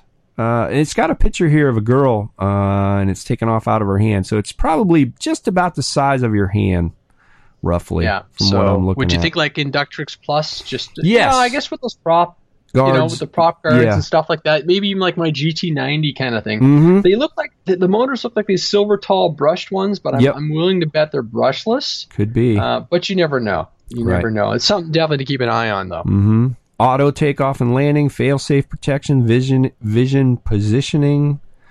Sounds like you're getting a lot for ninety nine bucks. This might be something here. Uh, once they get out and we get a little more information, this might be something good to test out through the winter, just just to compare it to some of the other stuff on the market for ninety nine dollars. It sounds like it could be pretty good, but we'll have to wait and see. so there you have it. a Huh? gateway DJI product? No. Yeah. it's interesting that they kind of went into that market, honestly. But we'll uh, you know, I think I think they're quite they're quite clever in in in this will just introduce something. You know, maybe maybe the Spark wasn't doing it for the for them. Maybe Mhm. the Spark was just people are like, ah, I've already got X, Y, and Z. So yeah, okay, fine, we'll make something smaller and get you into to our ecosystem, and then you go from there. Yeah. But uh, I don't know. It'd be neat to see because sometimes, you know, like we, we love our little ones, but if we can find a battery pack that runs for 80 grams and it runs for, for you know, 13 minutes, that's pretty awesome. Right, right. Is this more like a camera platform? It's not a race type. No, thing, it's is that- uh, camera platform. You, you wear uh, goggles, and you know, it'd be just like uh, flying the Inductrix Plus, kind of. Yeah, I'm getting 13 minutes. out. thirteen minutes. That's really good. I just didn't foresee it going as fast as maybe as these ones do. Well, I mean, flying in and avoidance and around the stuff, house, yeah. I- you're not going that fast anyway. Well, we try. Well, we try. That's the fun of it. So uh, we'll have to keep our eye on that one. That's one thing Yeah, uh, we'll have to definitely. do. Um, real quick too, I wanted to mention while we're on the DJI subject is they did come out with a new Osmo mobile device, the Mobile Two, and I'm not going to get into great details about it. And the only reason I'm I'm going to talk about it, couple things is I have the original, and I think the original price was like three hundred dollars, which is way too much for that stupid thing. And then they dropped it down to I think one ninety nine and then all of a sudden they brought out the mobile 2 but I, the reason i wanted to talk about it real quick was is now they dropped the price way down mike and you can get a nice stable uh, platform gimbal for your phone for uh, like 130 bucks uh, Yep. They did change a lot of things. It's mostly all po- like a polymer plastic now. It doesn't have the all metal gimbal. They lightened it up. They put the uh, internal rechargeable battery in it, so you don't have to swap out batteries. Uh, I'm trying to think of things off of my memory. I think most of the features are the same. There might be a few tweaks here and there, but I, I'm just thinking for 125 or 130 bucks though, what you're getting for that, it is definitely well Yeah. worth the price because I paid I think almost 300 for mine. As you can see it here, and once I got it and played around with it, it is it is definitely not worth three hundred dollars. The battery life Yeah. is terrible on them. Uh, the new one with the internal battery, they said is good for like twelve hours or maybe even fourteen or something. They've really really took the things that everybody complained about and fixed them. And it is heavy. I don't know if you've ever held that thing, Mike. It's it's heavy. And then you put your phone on top of that. It works great. Does everything it's supposed to. I'm just not happy with the uh, battery life on it um, and the price I paid for it. But so if you want a nice handheld gimbal, go check out the Mobile 2. It's um, Yeah. And they they actually they released one for your phone, and they also have one that will work with like a DSLR or a Mhm. mirrorless camera. yes, So that's pretty cool. yes. All right, how about some planes? Let's get into some new products and new planes because there's been a ton of stuff uh, come out here lately. Mostly from Hor- Horizon's been on fire, Mike. I don't know what's going on, but they have been on fire Yeah. lately. So, I mean, a lot of the stuff's kind of repurposed stuff, but still, I think what they're doing is kind of cool. But here, real quick, Andre, I'm going to pull up the specs here real quick. On Um, which aircraft? um, the Hobby King Avios RC Group's Extra 330 is what I'm going to pull up. Here now, I want to get my hands on this. You hey, know, Steve, Steve from Hobby King. Come on, man. Yeah. This plane I can fly in the winter. I can throw skis on this thing. I got big, crazy Durafly skis I could throw on this thing. Now, when I first seen this, Andre, I didn't like it. You know, I looked at it. I was like, oh man. I think he got this in French or something. yeah, that says USA, but uh, yeah, for some reason on their their website's been terrible lately. The prices 319 61 US dollars. And it's in nice. I'm in US and it's in um I don't know what that it's in. Like French French or something. So um but anyway, looking more in depth with this thing as far as the paint scheme and the looks of it and everything. I it is cool. It's a big aircraft. It's yeah. 1420 millimeters or 56 inches. Obviously, it's EPO.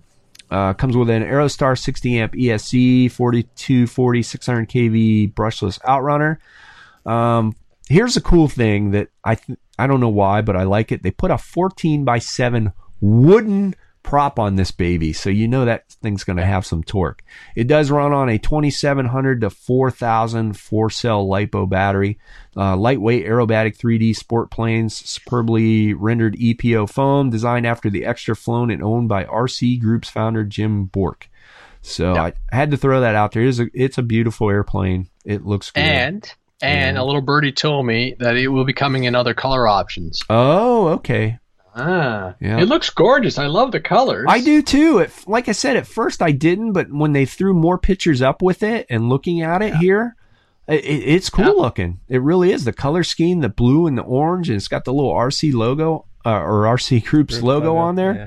It looks good. And I, I read a little review on it, and, and it seems to fly real good. the The cool thing I like about this plane too is, you know, you could put it in the hands of um, a 3D expert and just go to town and do all kinds of things. But my understanding is, you can dumb it down, and it's got very good flight characteristics. If you just want to fly it around, do basic aerobatic maneuvers, and you know, takeoffs and landings and that stuff, no, it's no problem. So I'll throw it up here if anybody wanted to uh, see it here real quick. Show a picture of it. But yeah, nice looking airplane. It- like you, Andre, I'd like to see you get that and fly a little bit and see what you what you think. Well. I, it's funny because the first thing when I looked at, it, I'm like, you know what I need to do is I need to take my old Sukhoi because that thing is hanging on the wall doing nothing. Rip Mhm. out that receiver and go to town. And if I Mm. burn it in, I burn it in. At this point, that plane owes me nothing. right. Um, but it's like I just, I just want, I, I, could, I was like, oh, is this coming to us? Are we gonna actually get our hands on it? Because I'm looking at things going, that would do well. I mean, that's Mhm. visual. It's the right colors, and yeah. So we'll see. Yep. Yeah, we'll see. Um, okay, so let's move on over to Horizon because, like I said, they have been on fire here lately. And um, let's see. First thing they brought out, and this is thing's a big giant tank. And the only reason I'm going to talk about this is because Chloe is very interested in this, and I think she actually has one on order. But talking to her yesterday, I don't think that she's uh, in a major hurry to get this built up because it is a big 20cc um, Warbird. Uh, but is a Hangar 9 P47D 20cc ARF. You can also go electric. Now, originally she was definitely going to go uh, gas, but now she thinks with the rec- she wants to put a safe receiver in it, and they're only the safe receivers only come in a six channel. So, talking to Chloe, she thinks she's just going to end up going electric so she can use the six channel safe receiver. Now, Gotcha. I don't know, Andre. I'm really on the fence with sticking those, you know, those receivers in different airplanes because I- I think that could bite you. You know what I mean? Most of those receive. Yeah, they, they- we we had that discussion where their idea is good, but the fact that I cannot say X receiver from the store and profile it to X plane, Mhm. um, they need that is their next step in their technology in their evolution of the of the uh, you know uh, um, Spektrum radios and receivers. Now maybe Yeah. with the the i12, you know, who knows? Mhm. But Yeah, so we'll, it is a gorgeous plane. Yeah, it is beautiful. Uh, beautiful, inexpensive. Uh, four hundred dollars without anything. That is just plain. Optional retracts? Yes. I mean, really? Yes. $159 for the retracts. Um, you know, the servos are $26 a piece. If you want the if you want the 20 cc gas motor, that's another $279. If you want to put the four-stroke motor in it, I think that's a $400 motor. So you're looking well over a thousand Look at dollars. the assembly time. Ugh. Yeah, yeah, exactly. Is that minutes or days? yeah, right. Um, but again, for anybody in the big, large scale warbirds, uh, there you have it. It's uh, yeah, twenty plus hours of assembly time. Gas or electric, uh, eleven to thirteen pounds, fifty six inch length. Um, balsa, obviously, 80 amp ESC if you want to go electric with a 1800 watt outrunner. Retracts are optional. Seven standard size servos for gas or six with electric. Uh, wingspan is 67 inches. So, Uh, moving on. Let's see. Let's talk about the E Flight clipped wing. Type it in here. Clipped wing cub. I was a little surprised with this one, Andre. I didn't think. I'm a Uh, little disappointed, to be honest. okay, how? wh- Why is that? Look at the price range. Look at the other options in that price range, and like Mhm. you're like, what are they? Why? Mhm. Why introduce this airplane when you know you've just brought out that nice, you know, your Sport Cub in yellow, which looks fantastic. Yeah. You know, and this thing is expensive at, at what it is. Um, there are a lot of nicer airplanes, in my opinion, that are in a in a, in a lesser price bracket. So why? Yeah, two hundred dollars. Um, I like the looks of it. Honestly, I'm a huge Cub fan. Uh, so I like the looks Oh, of the me Cub. too. Yeah, I bet you. Yeah, right. Um, let me give you some specs on this thing. E Flight clipped wing club, cub, cub. Club, club, club. Mm. No flaps, 48 ounce weight, uh, 38.7 inches or 985 millimeters in length, four plus channel, 10 size brushless outrunner, outrunner, 12 by 8 prop, runs on a three cell 2200 or 3000 lipo, 9 gram servos, 49 inch wingspan or 1250. Um, yeah, I mean, it looks good, but like you said, I don't, uh, uh you know, it is what it is. It's got I would- tiny little wheels too. yeah, I agree with you. They would have sold me if they had the pre-built coordinated turns in on it. I definitely would have bought one. You know, it does I come with the the specs. Anyway. It does come with the AS3X and Safe mic, so you might be all right. Now, a lot of people gripe on Horizon about, uh, you know, on the scale stuff, uh, their windows, because they just leave them in foam. You know, they don't put the actual windows in them, and a lot of people really gripe about. It doesn't doesn't phase me at all. I, I don't really care. um, but two hundred dollars, you think that's uh, a little pricey, huh, Andre? Well, for two for two twenty, you can get yourself into the one point three meter carbon, you know, carbon Cub S plus, you know, Oh, which has I got see. bigger wheels and Uh-huh. everything. I think it's a better looking airplane with that yellow and silver. mm-hmm. So I don't know. I don't. I'm not under. I don't understand what the goal was with that airplane. Right, like the Hobby Zone Carbon. You know, plus uh, that that that that Cub Plus S is a fantastic airplane, and we've talked about that before. And I think you even get flaps. So like, Yeah. eh. Well, the thing with the Sport Cub or the yeah the Sport Cub S in stock form though, you're not going to get nearly the power what this thing has because I believe it has a 480 power and it's it's pretty lethargic on just stock.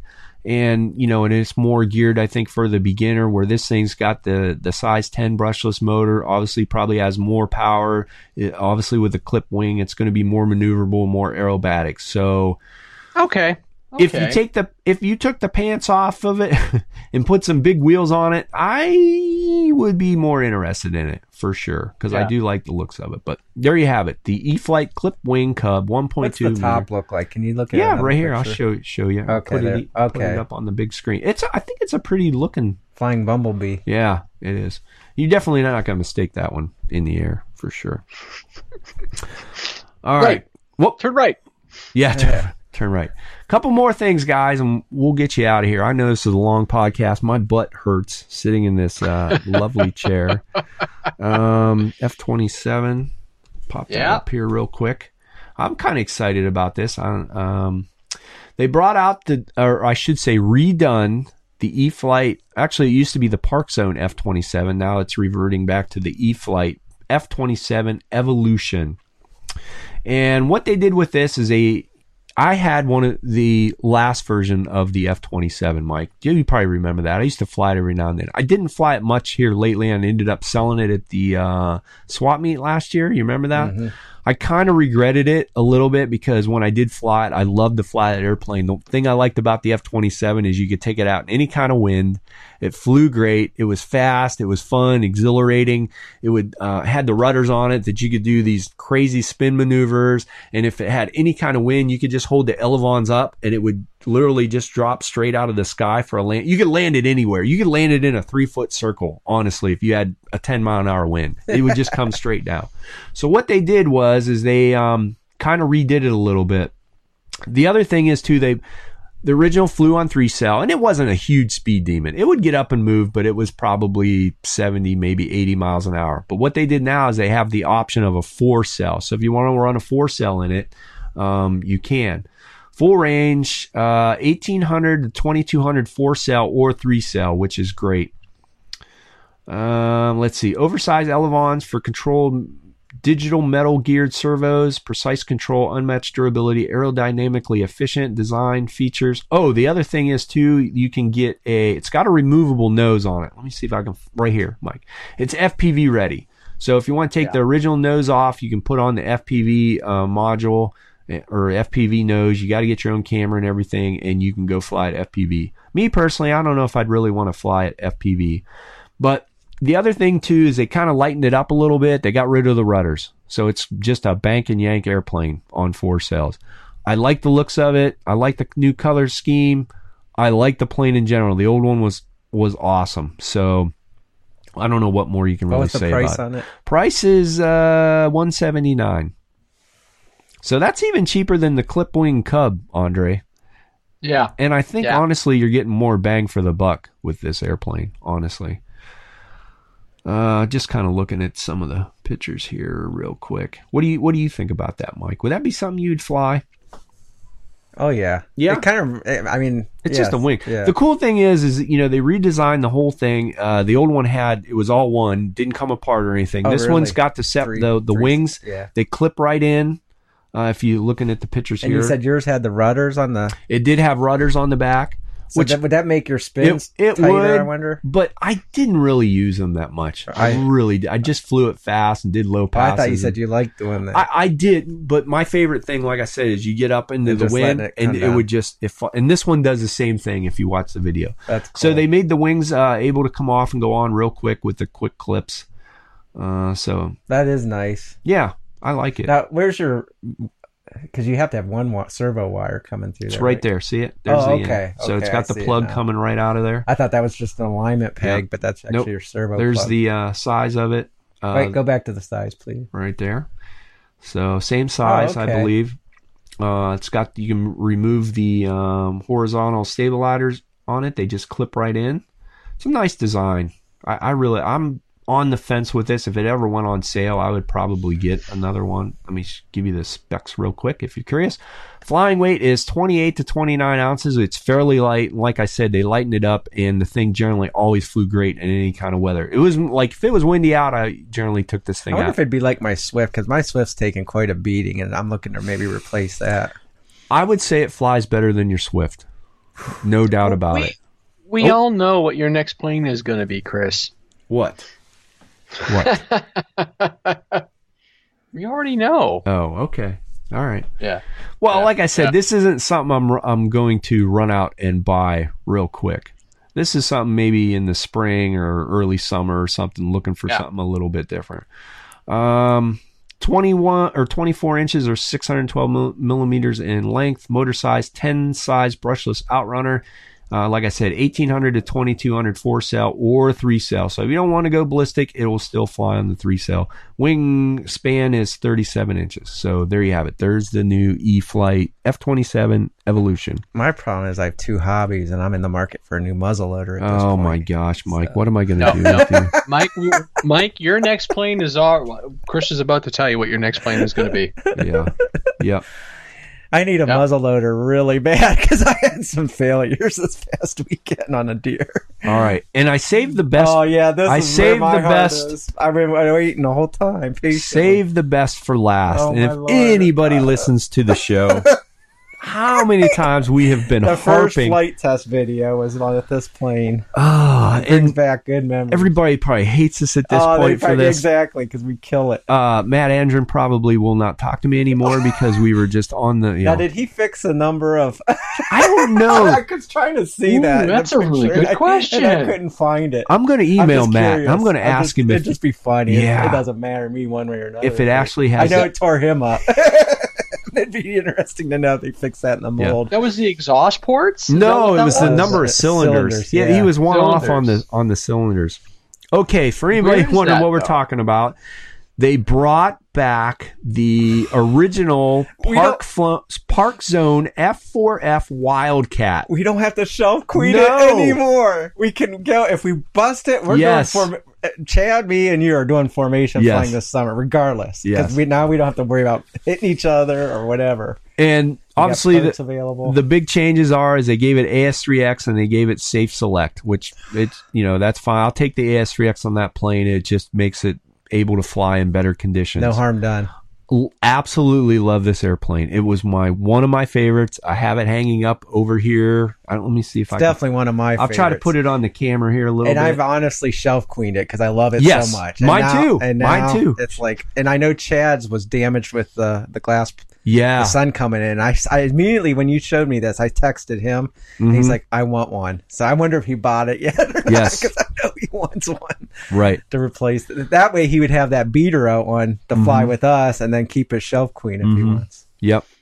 So, uh, yeah, they brought back the F4F Wildcat. Um, unbelievable favorite, one of my favorites. It's a belly lander, which I'm really excited. So, it, it, I'm really curious to see down the road if they're going to bring me. A couple people said, you know, if they're bringing that back, why not bring it the uh, the Mustang, the BL Mustang. Mustang? Because again, those two planes fly. The gunfighter. unbelievable. Yes. I'd love to see the gunfighter come back with you know that that foam back then was pretty alligator. I mean, if you look at it, Mike, it was for the time it was fantastic. Yeah. But now with their their new formula and the foam looking better and the better paint and everything, uh, I, I'll take both. Yeah, I know. My heart goes to that for Um, and it, it doesn't do anything fancy. No. It still flies on Even three when you, cell. when you look at it on like the war schemes and stuff, it didn't. yeah, I don't know. It It's just, it's just just something I enjoy. And like- nice looking, fun airplane to fly. That you you know belly lander. to me, it almost just seems like it's floating for a warbird to float. Yeah. It's saying a lot. I think. I don't know. uh 1300 and here's the thing mine mine's hopped up as usual but just stock with a stock motor you can put a 1300 um, milliamp battery in that thing and that thing will just like like you said float like just float um so they did put the dsmx uh, receiver in there 30 amp pro uh brushless esc which i think I'll have to double check, Andre, but I think the original Wildcat came with an 18 amp or a 25 amp ESC, so they upped the um, the ESC. Yeah. 480 size brushless motor, same motor that they've probably been using for years. Durable Yep. construction. I mean, it's it is what it is. I know the same one old thing. plane. I know one thing. I'm definitely flying mine this summer. Yeah. I mean, we we're gonna. uh, There's no reason not to at this point that it's available. Mhm. Will relieve my stress level completely, and I know I'm going to have a ton of fun with this plane, knowing Yeah. that I can replace it if, if heaven forbid something does happen catastrophic or Right. whatever. But So my Uh, que- my question, Andre, let me get you and back. what was the price on point? the Because it was screen. seemed really good priced. I thought for what you. Uh, Get. It's decent. It's- 150? Yeah, it's not bad. Um, yeah, because you look at the mini version of this, and it's like 129. 29. Or something. I'm like, Yeah, my yeah, gosh, yeah, you yeah. can get this Yeah. the belly lander. right. Ah, yeah, I'd be buying that before the micro. I Yo, think. for sure. And and we looked they they are selling this aircraft with a plug and play, but Mhm. it's like twenty dollars cheaper. Yes. Uh, and so for the extra twenty bucks, you get a receiver already. If you don't want to use it, fine. Yes. Rip it out, sell it. right. Um, yes. but it, it seemed value wise, you just pick the darn thing up with the DSMX receiver and you run it. So right. Right. Right. Um, you know, So- I, I haven't seen a Canadian yet. Am I Uh, going to get one? Is that what the question is? well, I mean, it would be fun for me to buy like like say Finley comes down having one for you know what I mean Yeah. like a, a At that thinking- price, It's- yeah. yeah. it's hard. It's hard to explain, Better. Andre, to you. Like either fly this one or the Mustang. It's just one of those Yeah. planes. You throw it in your car, you pull it out, you throw the battery in. It's just flies good. It's a fun experience. You're you're not. It flies well enough that you're not afraid to do you know some inverted or you know what just different maneuvers. and it that- looks great in the air. It I looks think. great in the I air. Just do. Um, it's just a fun airplane to fly. Period. There's that's one of my favorite things about it. So that's up to you. You know, if it's something you want to go out and have a, a relaxing, fun warbird that you don't have to worry about getting Tip- it in the land or getting it to take off or anything like that. I, I just love it. Now, my big question, on I Andre, couldn't believe how quiet it was when I. it was too. quiet. Yep. I mean, to me, it seemed quiet. I don't know. And the funny thing was when they first brought out, you know, the the Mustang was the first one out, And I was buying all the Horizon Warbirds there for a while, and and I've told the story a million times. First thing I did was hop them all up, pulled everything out, put big motors in 'em. And Pat, my my other buddy Pat, bought that Mustang. He goes, "Oh man, look at this!" And he pulled it out. And I was like, "What is that thing?" You know, it's just a belly lander, uh, you know. And I, he flew that thing. You know, I think we put a eighteen hundred in it. It flew forever. It flew, uh, it looked good in the air, and he was belly landing it and taking it off and doing, you know, uh, like three three inches off the ground, you know, full throttles. And I was like, that thing is just fun. I went out like the next day and bought one. Really? And we used to just fly Oh. formation with those ah, things. Oh, that had to be so much fun. it fun. was just so much fun. Gosh. And I've had that plane forever and I'll never get rid of it. Never. I don't know if I've ever flown formation with you with a warbird. I don't think too many people do fly formation with you. Oh, Like, With- with val- No. You know what? That's a valid point. I'm not so good at that perspective stuff. And I don't know if they want to get too close to you like formation. I mean, you know, I- you, you Touche. take- You're- you like to take people out. Away from my tundra. Oh man. Well, I like to do try to do a little wing touch Yeah, or something. I don't mind a wing touch. wing touch is okay, but when I'm inverted, and you try to take my whole plane out. I don't, I don't know.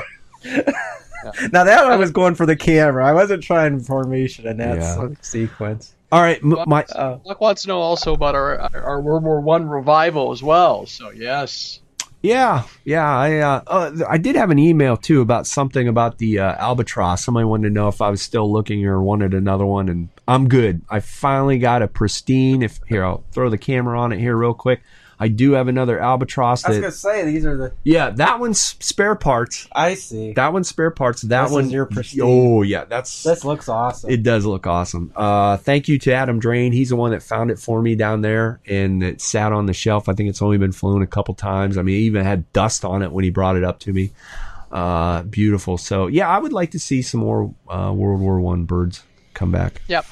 It's But- going to be on the F4 app. It's going to be interesting to see what they do because this is their opening value salvo. So you know, first off was Hobby King with your 330, and then Horizon followed a couple days later with these re- reveals. So Mhm. uh, we know Motion has got a few gems up their sleeves. So Yes. it's going to be an interesting 2018. yeah. Um, Now we got to You'll- ask just Matt what brought this back to. Was it our conversations or was it other? question. Was it other people? Was it Yeah. Flite Test? I don't care. Well- I just want to know what made them bring that. I know we talk a lot about it. here's course. here's the funny thing. If anybody remembers, I'm going to say probably two months ago, uh, I found it on RC groups, and we talked about it on the podcast. Somebody found for a brief moment that plane showed up on their website. I thought I saw that too. That they were telling us. and I don't. I'm guessing it was a mistake, or they were just doing a little teasing. I don't know, but it was the Yeah, I, remember- talk. I know what you're talking It was the talk of the town on RC groups there for a while. They're like, "Oh my gosh, it it's Someone- coming yeah, back!" They were real excited. And then I it was nothing. Nothing. Nothing came out. nothing, and I was like, "Ah, maybe it was just some rumors or or whatever." So it was cool to see. We need back. to. Yeah, we need to discuss that more with him. now, Andre. My big question is: is say uh, motion? You know, they're they're pulling out all these um, ducted fan jets for ninety nine dollars. If they can get in something uh, of around that size with the detail they're doing on these uh, jets in the Warbird versions that are belly landers for you know even around a hundred bucks. Yeah. Holy cow! I think they would have a hit on their hands. I really yeah, do. no 'cause kidding. even the 105, I think, is already sold out. It was available, I, bel I believe. Yep. I could be wrong, and then Sold it sold again. out. Yes, I, w- I should have bought one. I- Ah. I'm, now my friend's got one, and I I, don't even have. And I want one so bad. Oh my gosh! So our buddy Pat, he pre-ordered one for Christmas, and it did show up. He's got it. Sh- And I'm like uh, eating my. I'm like spooning my own heart out looking at this thing. He sent us some pictures, so I can't wait to go see that thing uh, fly. I've already told him, please, please please double check that your ailerons aren't reversed. I saw that. Well, if they aren't, if he if they're not, he's going to find out real quick when he goes pull up elevator too. yes, yes. Common surface. Uh, I know, I know our friend Eddie Black. Um, he he pinged me one night saying, "Hey, I've got a budget. I'd like to look at another EDF." hmm And so he's picked up a rare, uh, sorry, a Freewing Rebel V2. That's a Mhm. 70 amp, uh, 70 millimeter 4S uh, EDF jet with uh, retracts and flaps. So he's kind of excited about that. And he told me he flew a 90 millimeter Stinger. hmm So I can't wait um, to see um, to see what uh, what comes up this summer. Myself, I know I'm going to be spooling up to get that that that beautiful red uh, arrows into the air, and then it's either going to be I'm going to say either an 80 or a 90 later on the year for myself because I've got those big Mhm. success and I want to fill them up with something. Yeah. So Um, Jason Austin, uh, he he made a point here. He says Force RC reissues maybe. Now, I just wanted to throw something out there real quick. We heard through the grapevine, for instance, the Rare Bear. Uh, Horizon Yeah. brought out that Rare Bear, fantastic airplane. I actually in person and watching it fly, it was awesome. My understanding was is they wanted too much money for the licensing fee on that, and they wanted. I think they said they wanted more money or something. So Horizon just said forget it but they didn't want to get rid of the plane, so they put it in the RC or the Force RC and brought it out in just plain white so you can do whatever you want. Now, talking to Matt Andrin, it sounds like they want to bring back the ParkZone line. And if you notice, the F4F Wildcat came back as a ParkZone plane. ParkZone. So I think we're going to see, hopefully in the future, we're going to see more ParkZone stuff come through. You know, they're going to bring it back. So Very I don't good. know. Yep. All right. That's it. We are, oh my gosh, Three Andre, hours. three hours into this podcast. Yeah. And I, and I said, know. I don't feel good today. We'll be lucky to get through an hour and a half. But we're three hours. So I'm sorry if, I guess for the people who But drive. enjoy it. Yeah. And when- Uh, here's your three hour podcast. Thank you, everyone, for joining us on Facebook Live and hanging out for these three hours. Like uh, Three hour tour. yeah, three hour tour. Uh, thanks, Andre, for coming on, hanging out. Uh, like I said, s- uh, watch everything on social media. We're going to be doing some changes, so keep your eye out on on that. We'll try to let everybody know, and hopefully, here in the near, very near future, we're going to be doing more podcasting and get more content out for you. And we're working on some other things. Hopefully, within the next month or so, we can uh, talk about that and get more things and products and have more fun and get more interaction. And phone So- conversations. and possibly. phone conversations. So, uh, thank you, everyone. Uh, thanks for joining RC After Hours. We'll be probably, for sure, we'll be back in a couple more, or in two weeks. Yeah, two weeks. Is that right? Two. Yeah. Anyway, Yeah, oh, every two weeks, man. um, but you never know. We might get things rolling and try a phone in podcast this week or on the weekend. I don't know. We'll, we'll just have to play it by ear and see how it goes. But we'll definitely let you know or put something out there. Um, anything you wanted to add, Andre? Anything that I forgot or I'm missing? Or no. Oh, that's about it. Out. It, it- yeah, definitely is cold out. Um, Mike, I, I think you ought to just go back home and drink some hot chocolate and stay Oh, out no, the I'm tree going up a tree for You're sure. crazy. Ew, You told me I was crazy stand. for flying, but yet you're going to go out and sit in a tree stand. What?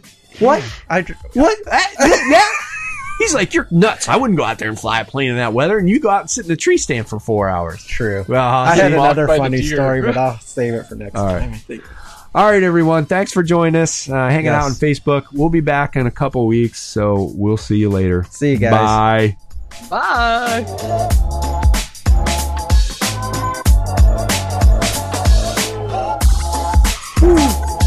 That was a long podcast. Man.